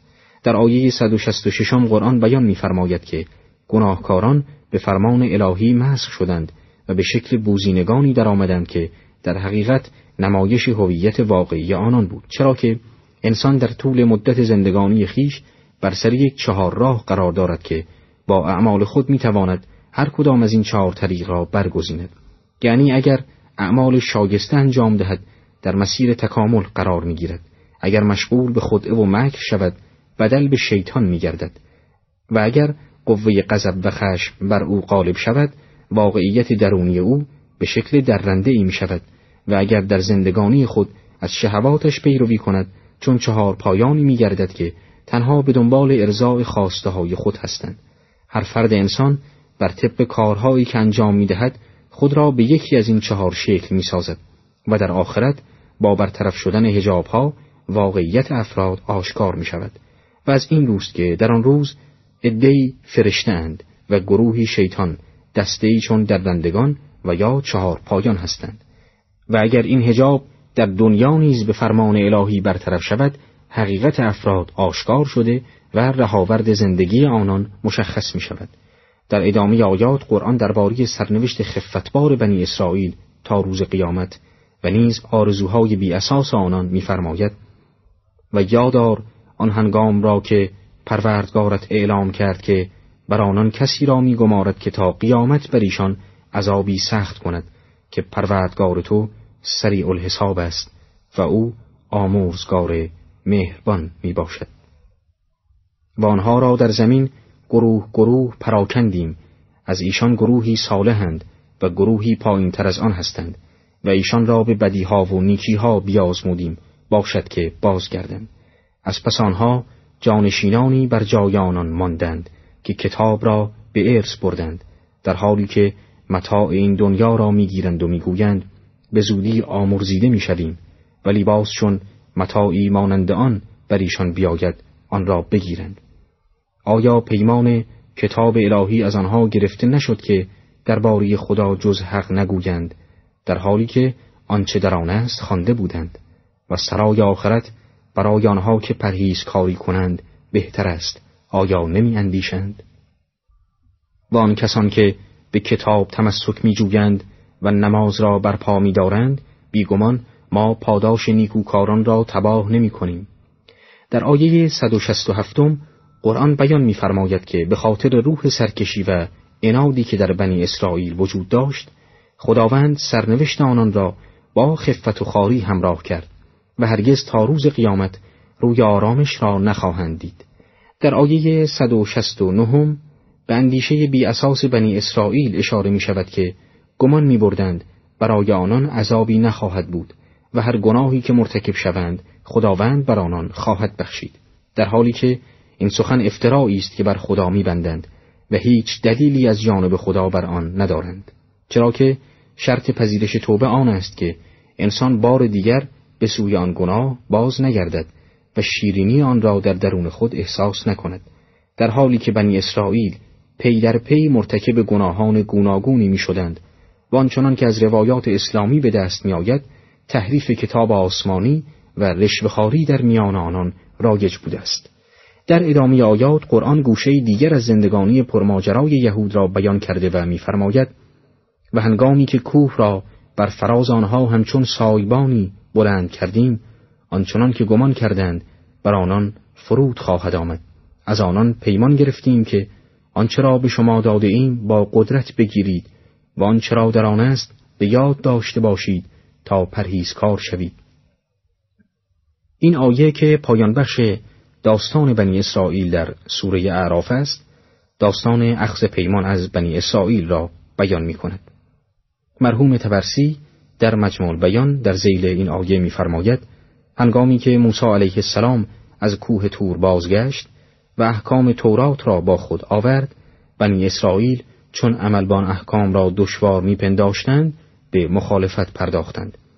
در این هنگام قطعه عظیمی از کوه بالای سر آنها قرار گرفت و آنان چنان در وحشت فرو رفتند که از موسی علیه السلام تقاضای یاری کردند و وی در همان حال گفت اگر پیمان وفاداری به این احکام ببندید این عذاب برطرف خواهد شد.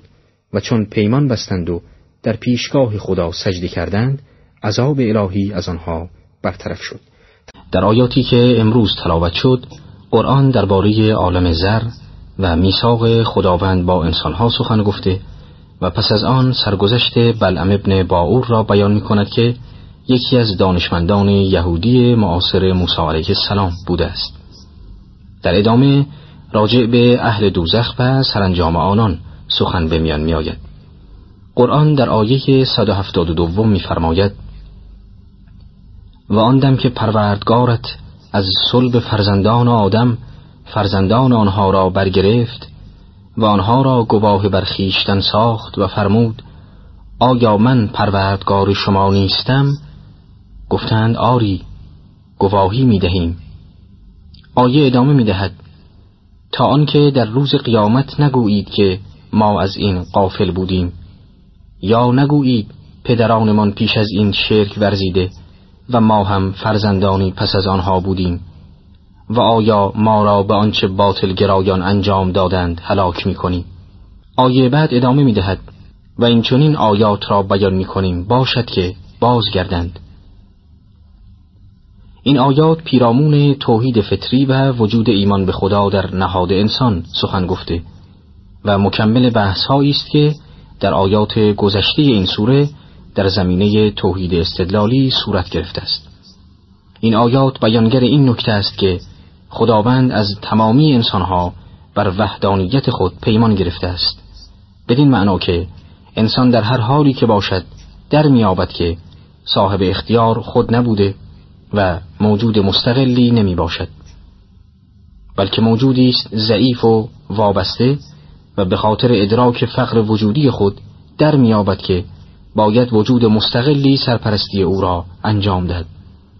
چرا که هر موجودی در هستی خود نیازمند باشد و خود آفریننده خیش نباشد مسلما باید وجود مستقل و غنی موجود باشد که فقر او را برطرف کرده و او را در عرصه هستی یاری دهد. هدف از گرفتن این پیمان از فرزندان آدم آن بوده است که در روز قیامت هیچ کس نتواند برای اعمال پرید خود و گرایش به شرک و کفر قفلت از آیات الهی را دستاویز نماید و یا بهانه کند که ما جز آین مشتکانی نیاکانمان از چیزی آگاهی نداشته و به خاطر پیروی از آنان به شرک گراییده ایم اما این پیمان در کجا گرفته شده و نحوه آن به چه صورت بوده است؟ مطلبی است که در کتب تفسیری پیرامون آن بحث‌های گوناگون و مفصلی صورت گرفته است. استاد علامه تباتبایی قدس سره در تفسیر المیزان پس از نقل و نقد آراء دی از مفسرین درباره صحنه‌ای که در این آیات از آن یاد شده و معروف به عالم زر می باشد میفرماید همه انسانهایی که به تدریج به دنیا می آیند و موجودات دیگری که به تدریج در صحنه هستی ظاهر می شوند در برابر پروردگار که برتر از زمان و مکان است یک جا حضور دارند. زیرا تدریج و دیروز و امروز و فردا داشتن فقط برای ما و موجودات دیگری چون ماست که در بعد زمان قرار گرفته ایم. و با اشیاء پیرامون خود از نظر زمانی و مکانی فاصله داریم.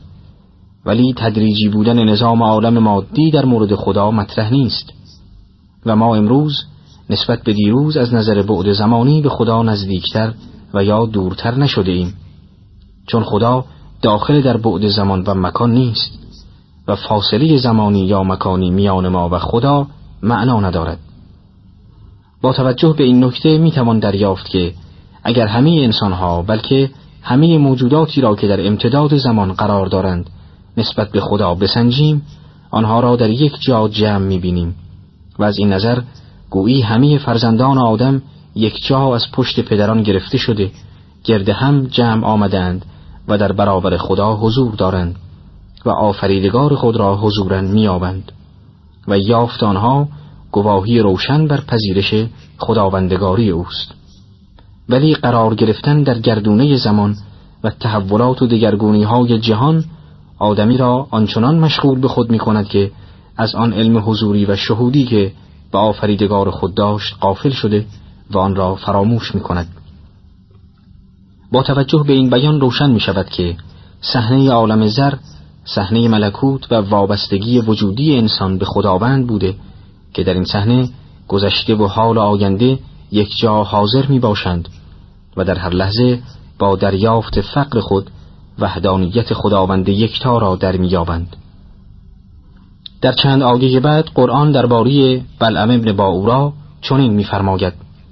و بر آنان بخوان سرگذشتان کس را که آیات خود را به او داده ایم ولی از آنها بیرون شد و شیطان با او همراه گشت و از گمراهان بود. اگر می‌خواستیم او را به سبب آن آیات بالا می بردیم ولی او به سوی دنیا میل کرد و از هوس خیشتن پیروی نمود. حکایت او حکایت سگ است که اگر بر او هجوم بری زبان از دهان بیرون آورد و اگر او را واگذاری باز زبان از دهان بیرون آورد و پارس کند. این حکایت قومی است که آیه های ما را دروغ شمردند پس این خبر را بخوان شاید اندیشه کنند.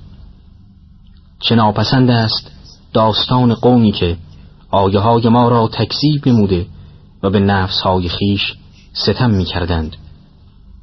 هر را خدا هدایت کند هدایت یافته واقعی است و هر را او گمراه سازد پس ایشان زیانکارانند در این آیات درباره دانشمندی سخن به میان آمده است که طبق روایات اسلامی نامش بلعم ابن باورا بوده است در تفسیر صافی از امام رضا علیه السلام روایت شده است که به بلعم ابن باورا اسم اعظم داده شده بود و وی با اسم اعظم دعا می کرد و دعایش مورد اجابت قرار می گرفت ولی تمایل به فرعون پیدا کرد و زمانی که فرعون در طلب حضرت موسی و یارانش برآمد فرعون به بلعم گفت که دعایی علیه موسی و پیروانش انجام دهد تا فرعون آن حضرت را دستگیر سازد.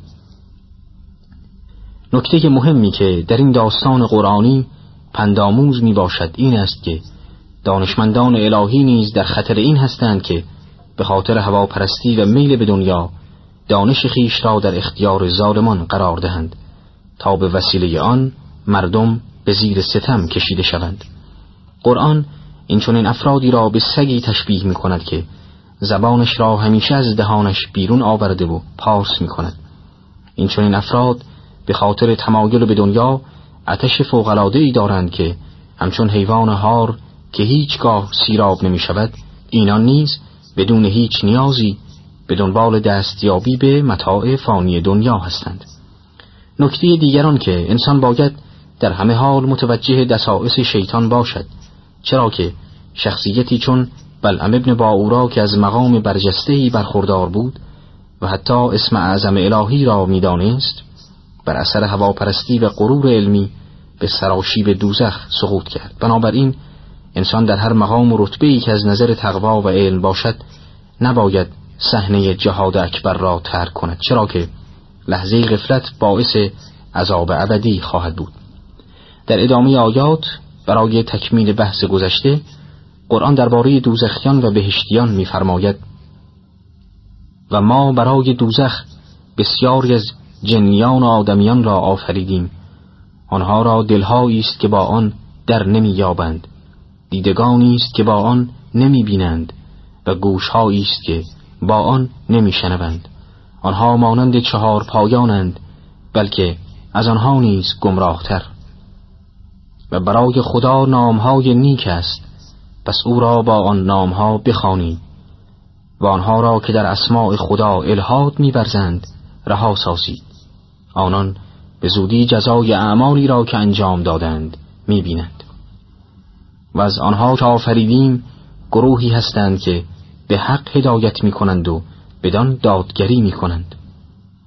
در این آیات صفات مختلف اهل بهشت و دوزخ یاد شده و در آیه 180 به مؤمنان دستور داده شده است که خدای را با نامهای نیک که از آن اوست یاد کنند.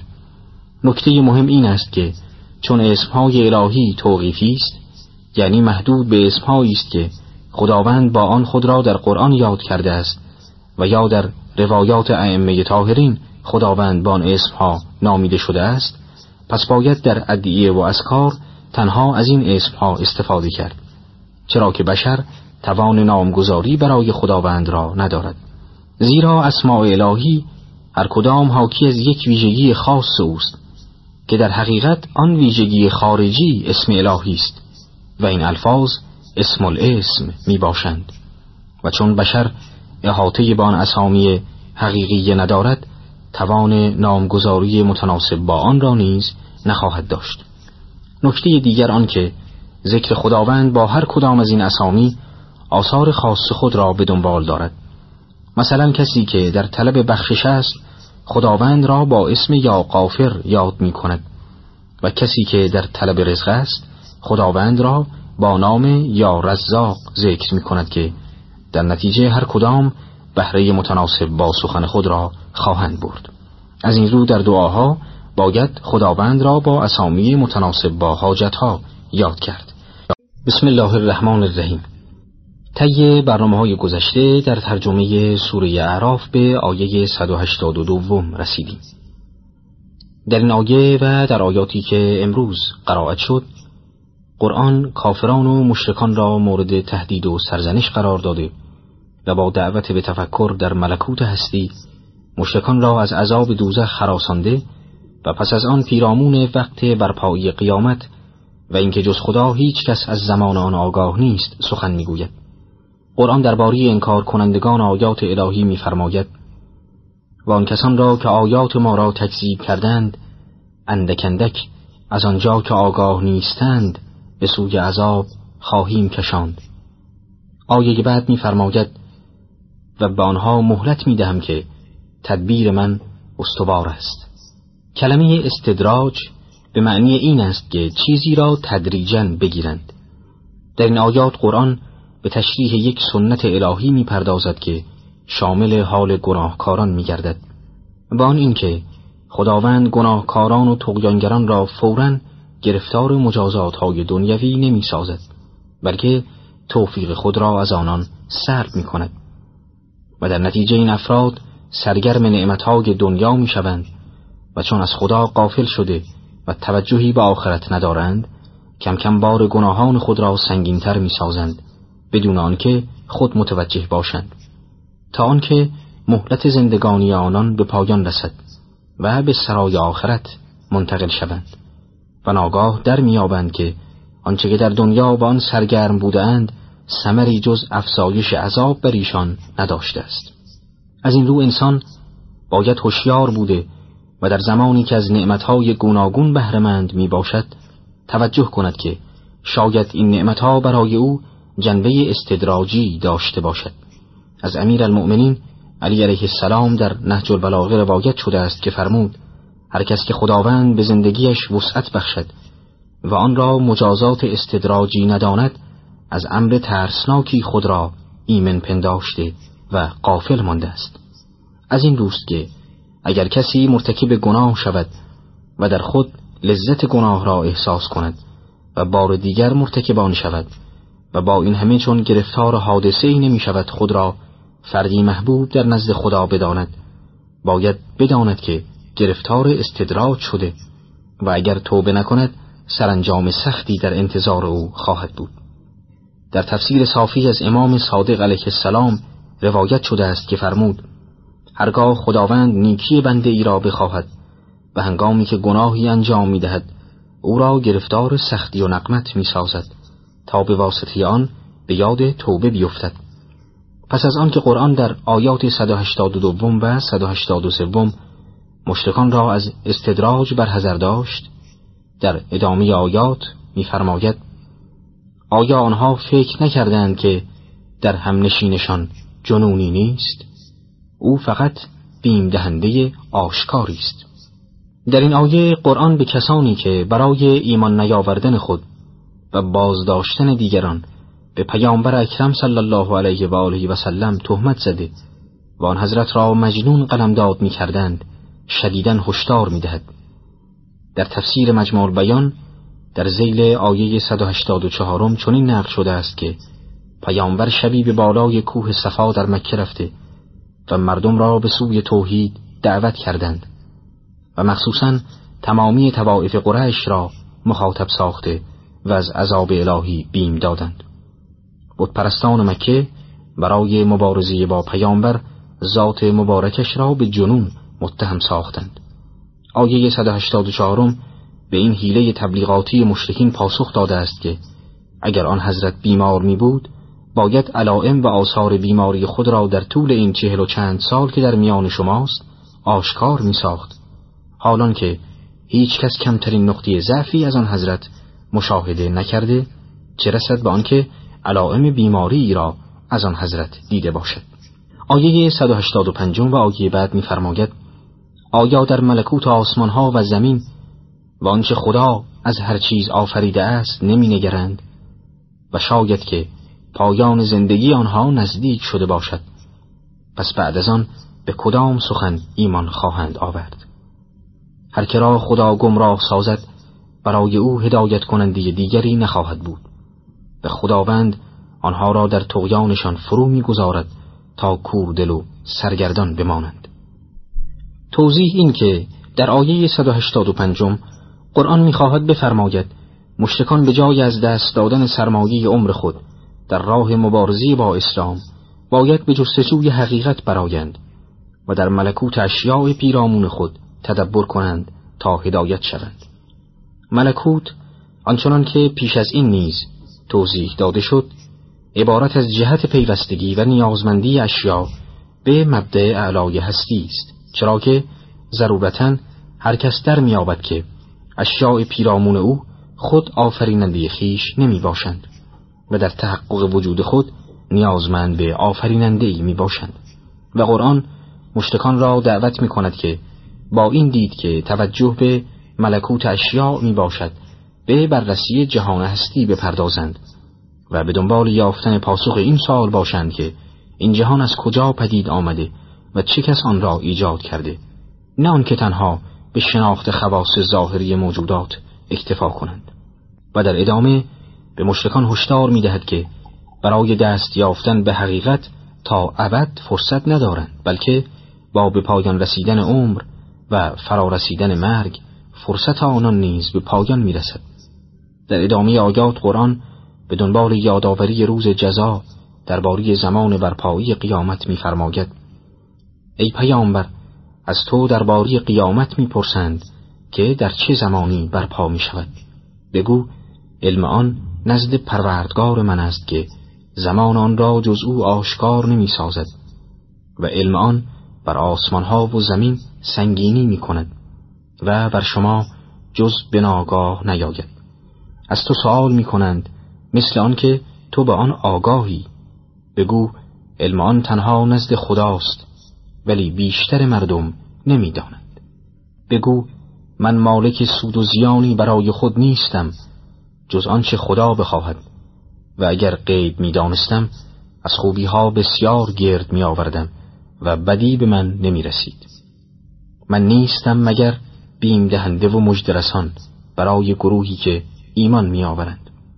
در این آیات قرآن بیان می‌فرماید که از زمان وقوع قیامت تنها خداوند آگاه است و دیگران از آن اطلاعی ندارند. اثر تربیتی این عدم اطلاع آن است که مردم همیشه در انتظار وقوع قیامت خواهند بود و از این رو از ارتکاب معاصی خودداری خواهند کرد در آیه 188 از پیامبر اکرم صلی الله علیه و آله و سلم آگاهی به غیب نفی شده است. در اینجا باید توجه داشت که منظور از این نفی نفی مطلق آگاهی به غیب است. چرا که تنها وجود نامحدود خداوند است که بر همه چیز احاطه دارد. ولی مخلوقات چون از وجود نامحدود برخوردار نیستند احاطه به مطلق امور غیب و پنهان نخواهند داشت بلکه آگاهی هر موجودی به اندازی سعه و گسترش وجودی او خواهد بود. و چون رسول اکرم از احاطه وجودی بر نظام هستی در بالاترین حد ممکن برخوردارند از این رو آگاه به غیب می باشند ولی نه به طور مطلق بلکه مقید به سعه وجودی خود. که البته آن حضرت از بالاترین حد این معنا به ازن الهی برخوردار بوده و پس از آن حضرت ائمه معصومین علیهم السلام دارای این آگاهی می باشند. قرآن در آیات 26 و 27 سوره جن بر اینکه انبیا دارای علم غیب می باشند سهه گذاشته و میفرماید از تمام امور پنهانی آگاه است و هیچ کس را از علم غیب خود آگاه نمی سازد مگر رسولانی که مورد رضایت او هستند در ادامه آیات قرآن به گوشه ای از حالات مشتکان اشاره کرده و میفرماید او کسی است که شما را از نفس واحد آفرید و جفت او را از جنس او قرار داد تا در کنار او بیاساید. و هنگامی که به او نزدیک شد حملی سبک برداشت و با آن مدتی را گذراند و چون سنگین شد هر دو از خداوند و پروردگار خود خواستند که اگر فرزند صالحی به ما دهی از شاکران خواهیم بود. اما به هنگامی که خداوند فرزند صالحی به آنها داد برای خدا شریک هایی در این نعمت که به آنها بخشیده بود قرار دادند. آیه ادامه می دهد خداوند برتر است از آنچه شریک او قرار می‌دهند آیات قرآن پس از آنکه طی این سوره دلایل گوناگونی در اثبات توحید بیان داشت بار دیگر به طور خلاصه عقاید و اندیشه های بتپرستان را مورد بحث قرار داده و به ابطال آن می‌پردازد. قرآن در آیه 191 میفرماید آیا بتهایی را شریک قرار می‌دهند که چیزی را نمی آفرینند و خود مخلوقند؟ و نه توان یاری آنها را دارند و نه خودشان را یاری می‌دهند.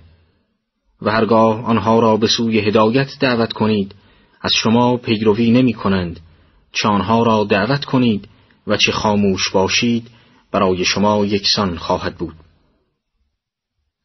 در آیات 189 و 190 بیان شد که به هنگام بارداری و انتظار تولد فرزند دو همسر با خداوند عهد میبندند که اگر خداوند فرزند صالحی به آنان عطا کند به شکرگزاری نعمت الهی پردازند. ولی به هنگام برآورده شدن خواست آنان باز برای خدا شریک قرار داده و به نافرمانی می‌پردازند و این نعمت الهی را منصوب به بتان می کنند.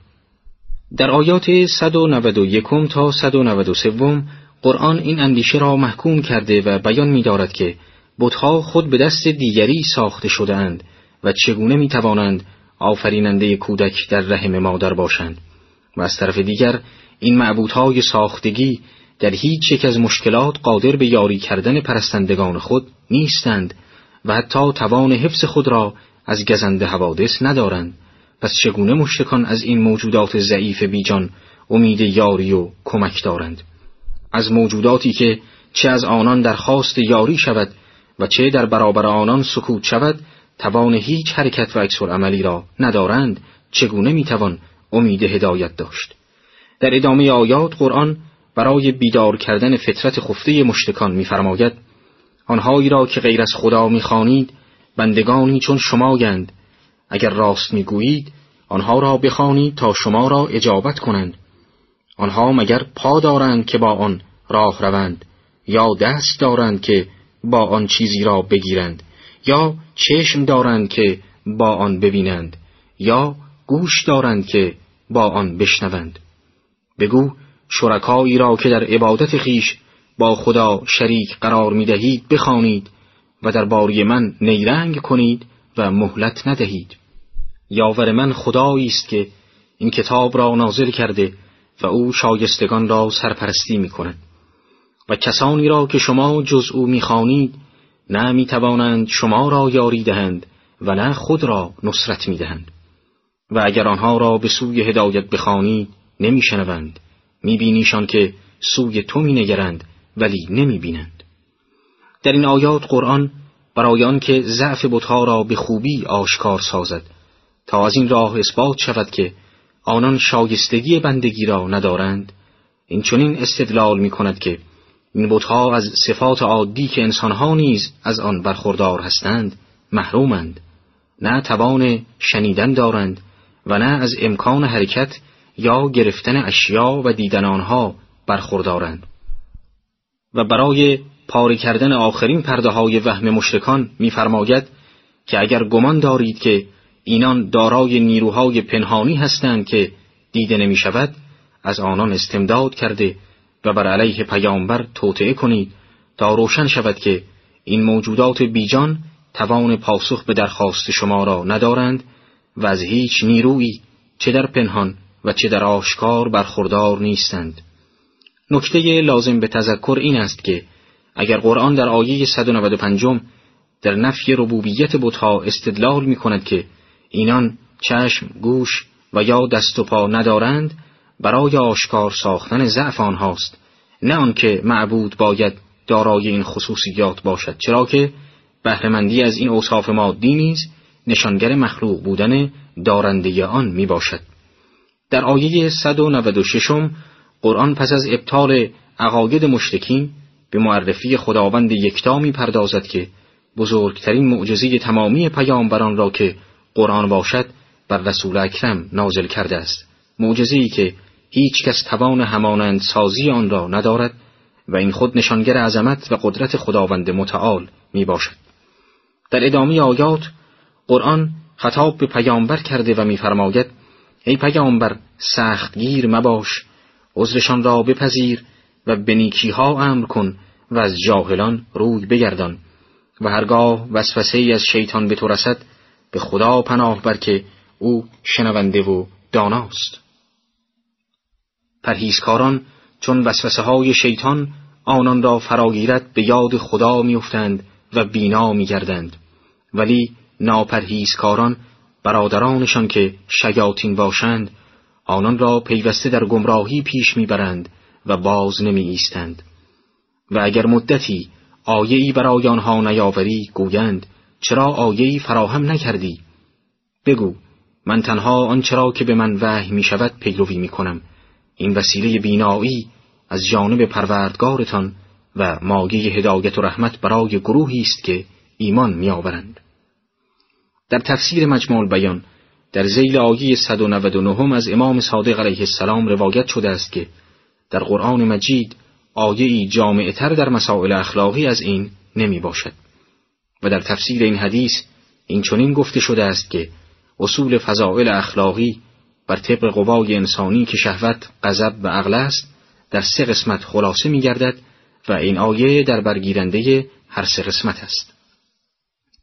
فضائل عقلی در جمله وعمر بالعرف خلاصه شده و فضائل نفسی در برابر تقیان شهوت که نامش افت است در جمله خزل عفو منعکس شده و تسلط بر نفس در برابر قوه غضبیه که شجاعت نامیده می شود در جمله وعرز عن الجاهلین بیان شده است. در ادامه آیات قرآن راه مقابله با وسوسه های شیطان را به مسلمین آموزش می دهد.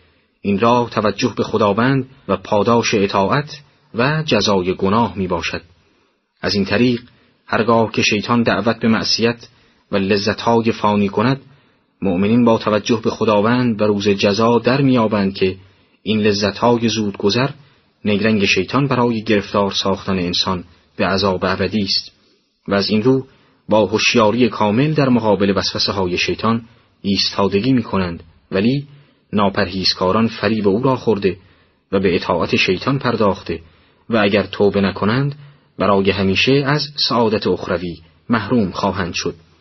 این یادآوری خداوند که اصطلاحا استعازه نامیده می شود شامل کسانی می باشد که شیطان توان فریب آنان را دارد ولی انبیاء الهی و از آن جمله خاتم و افضل آنان یعنی رسول اکرم به سبب برخورداری از اسمت هیچگاه گرفتار فریب شیطان نشده و در راه اطاعت پروردگار دچار تردید نمیگردند.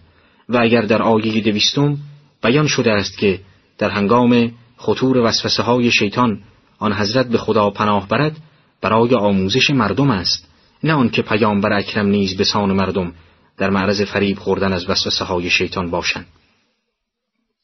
در ادامه آیات قرآن می‌فرماید و هنگامی که قرآن خوانده شود گوش فرا دهید و خاموش باشید که مورد رحمت قرار گیرید پروردگارت را در درون خود با زاری و بیم و آهسته و آرام در صبحگاهان و شامگاهان یاد کن و از قافلان مباش آنان که نزد پروردگار تو اند از بندگی او سرپیچی نمی کنند و تسبیح او می‌گویند و برایش سجده می نمایند.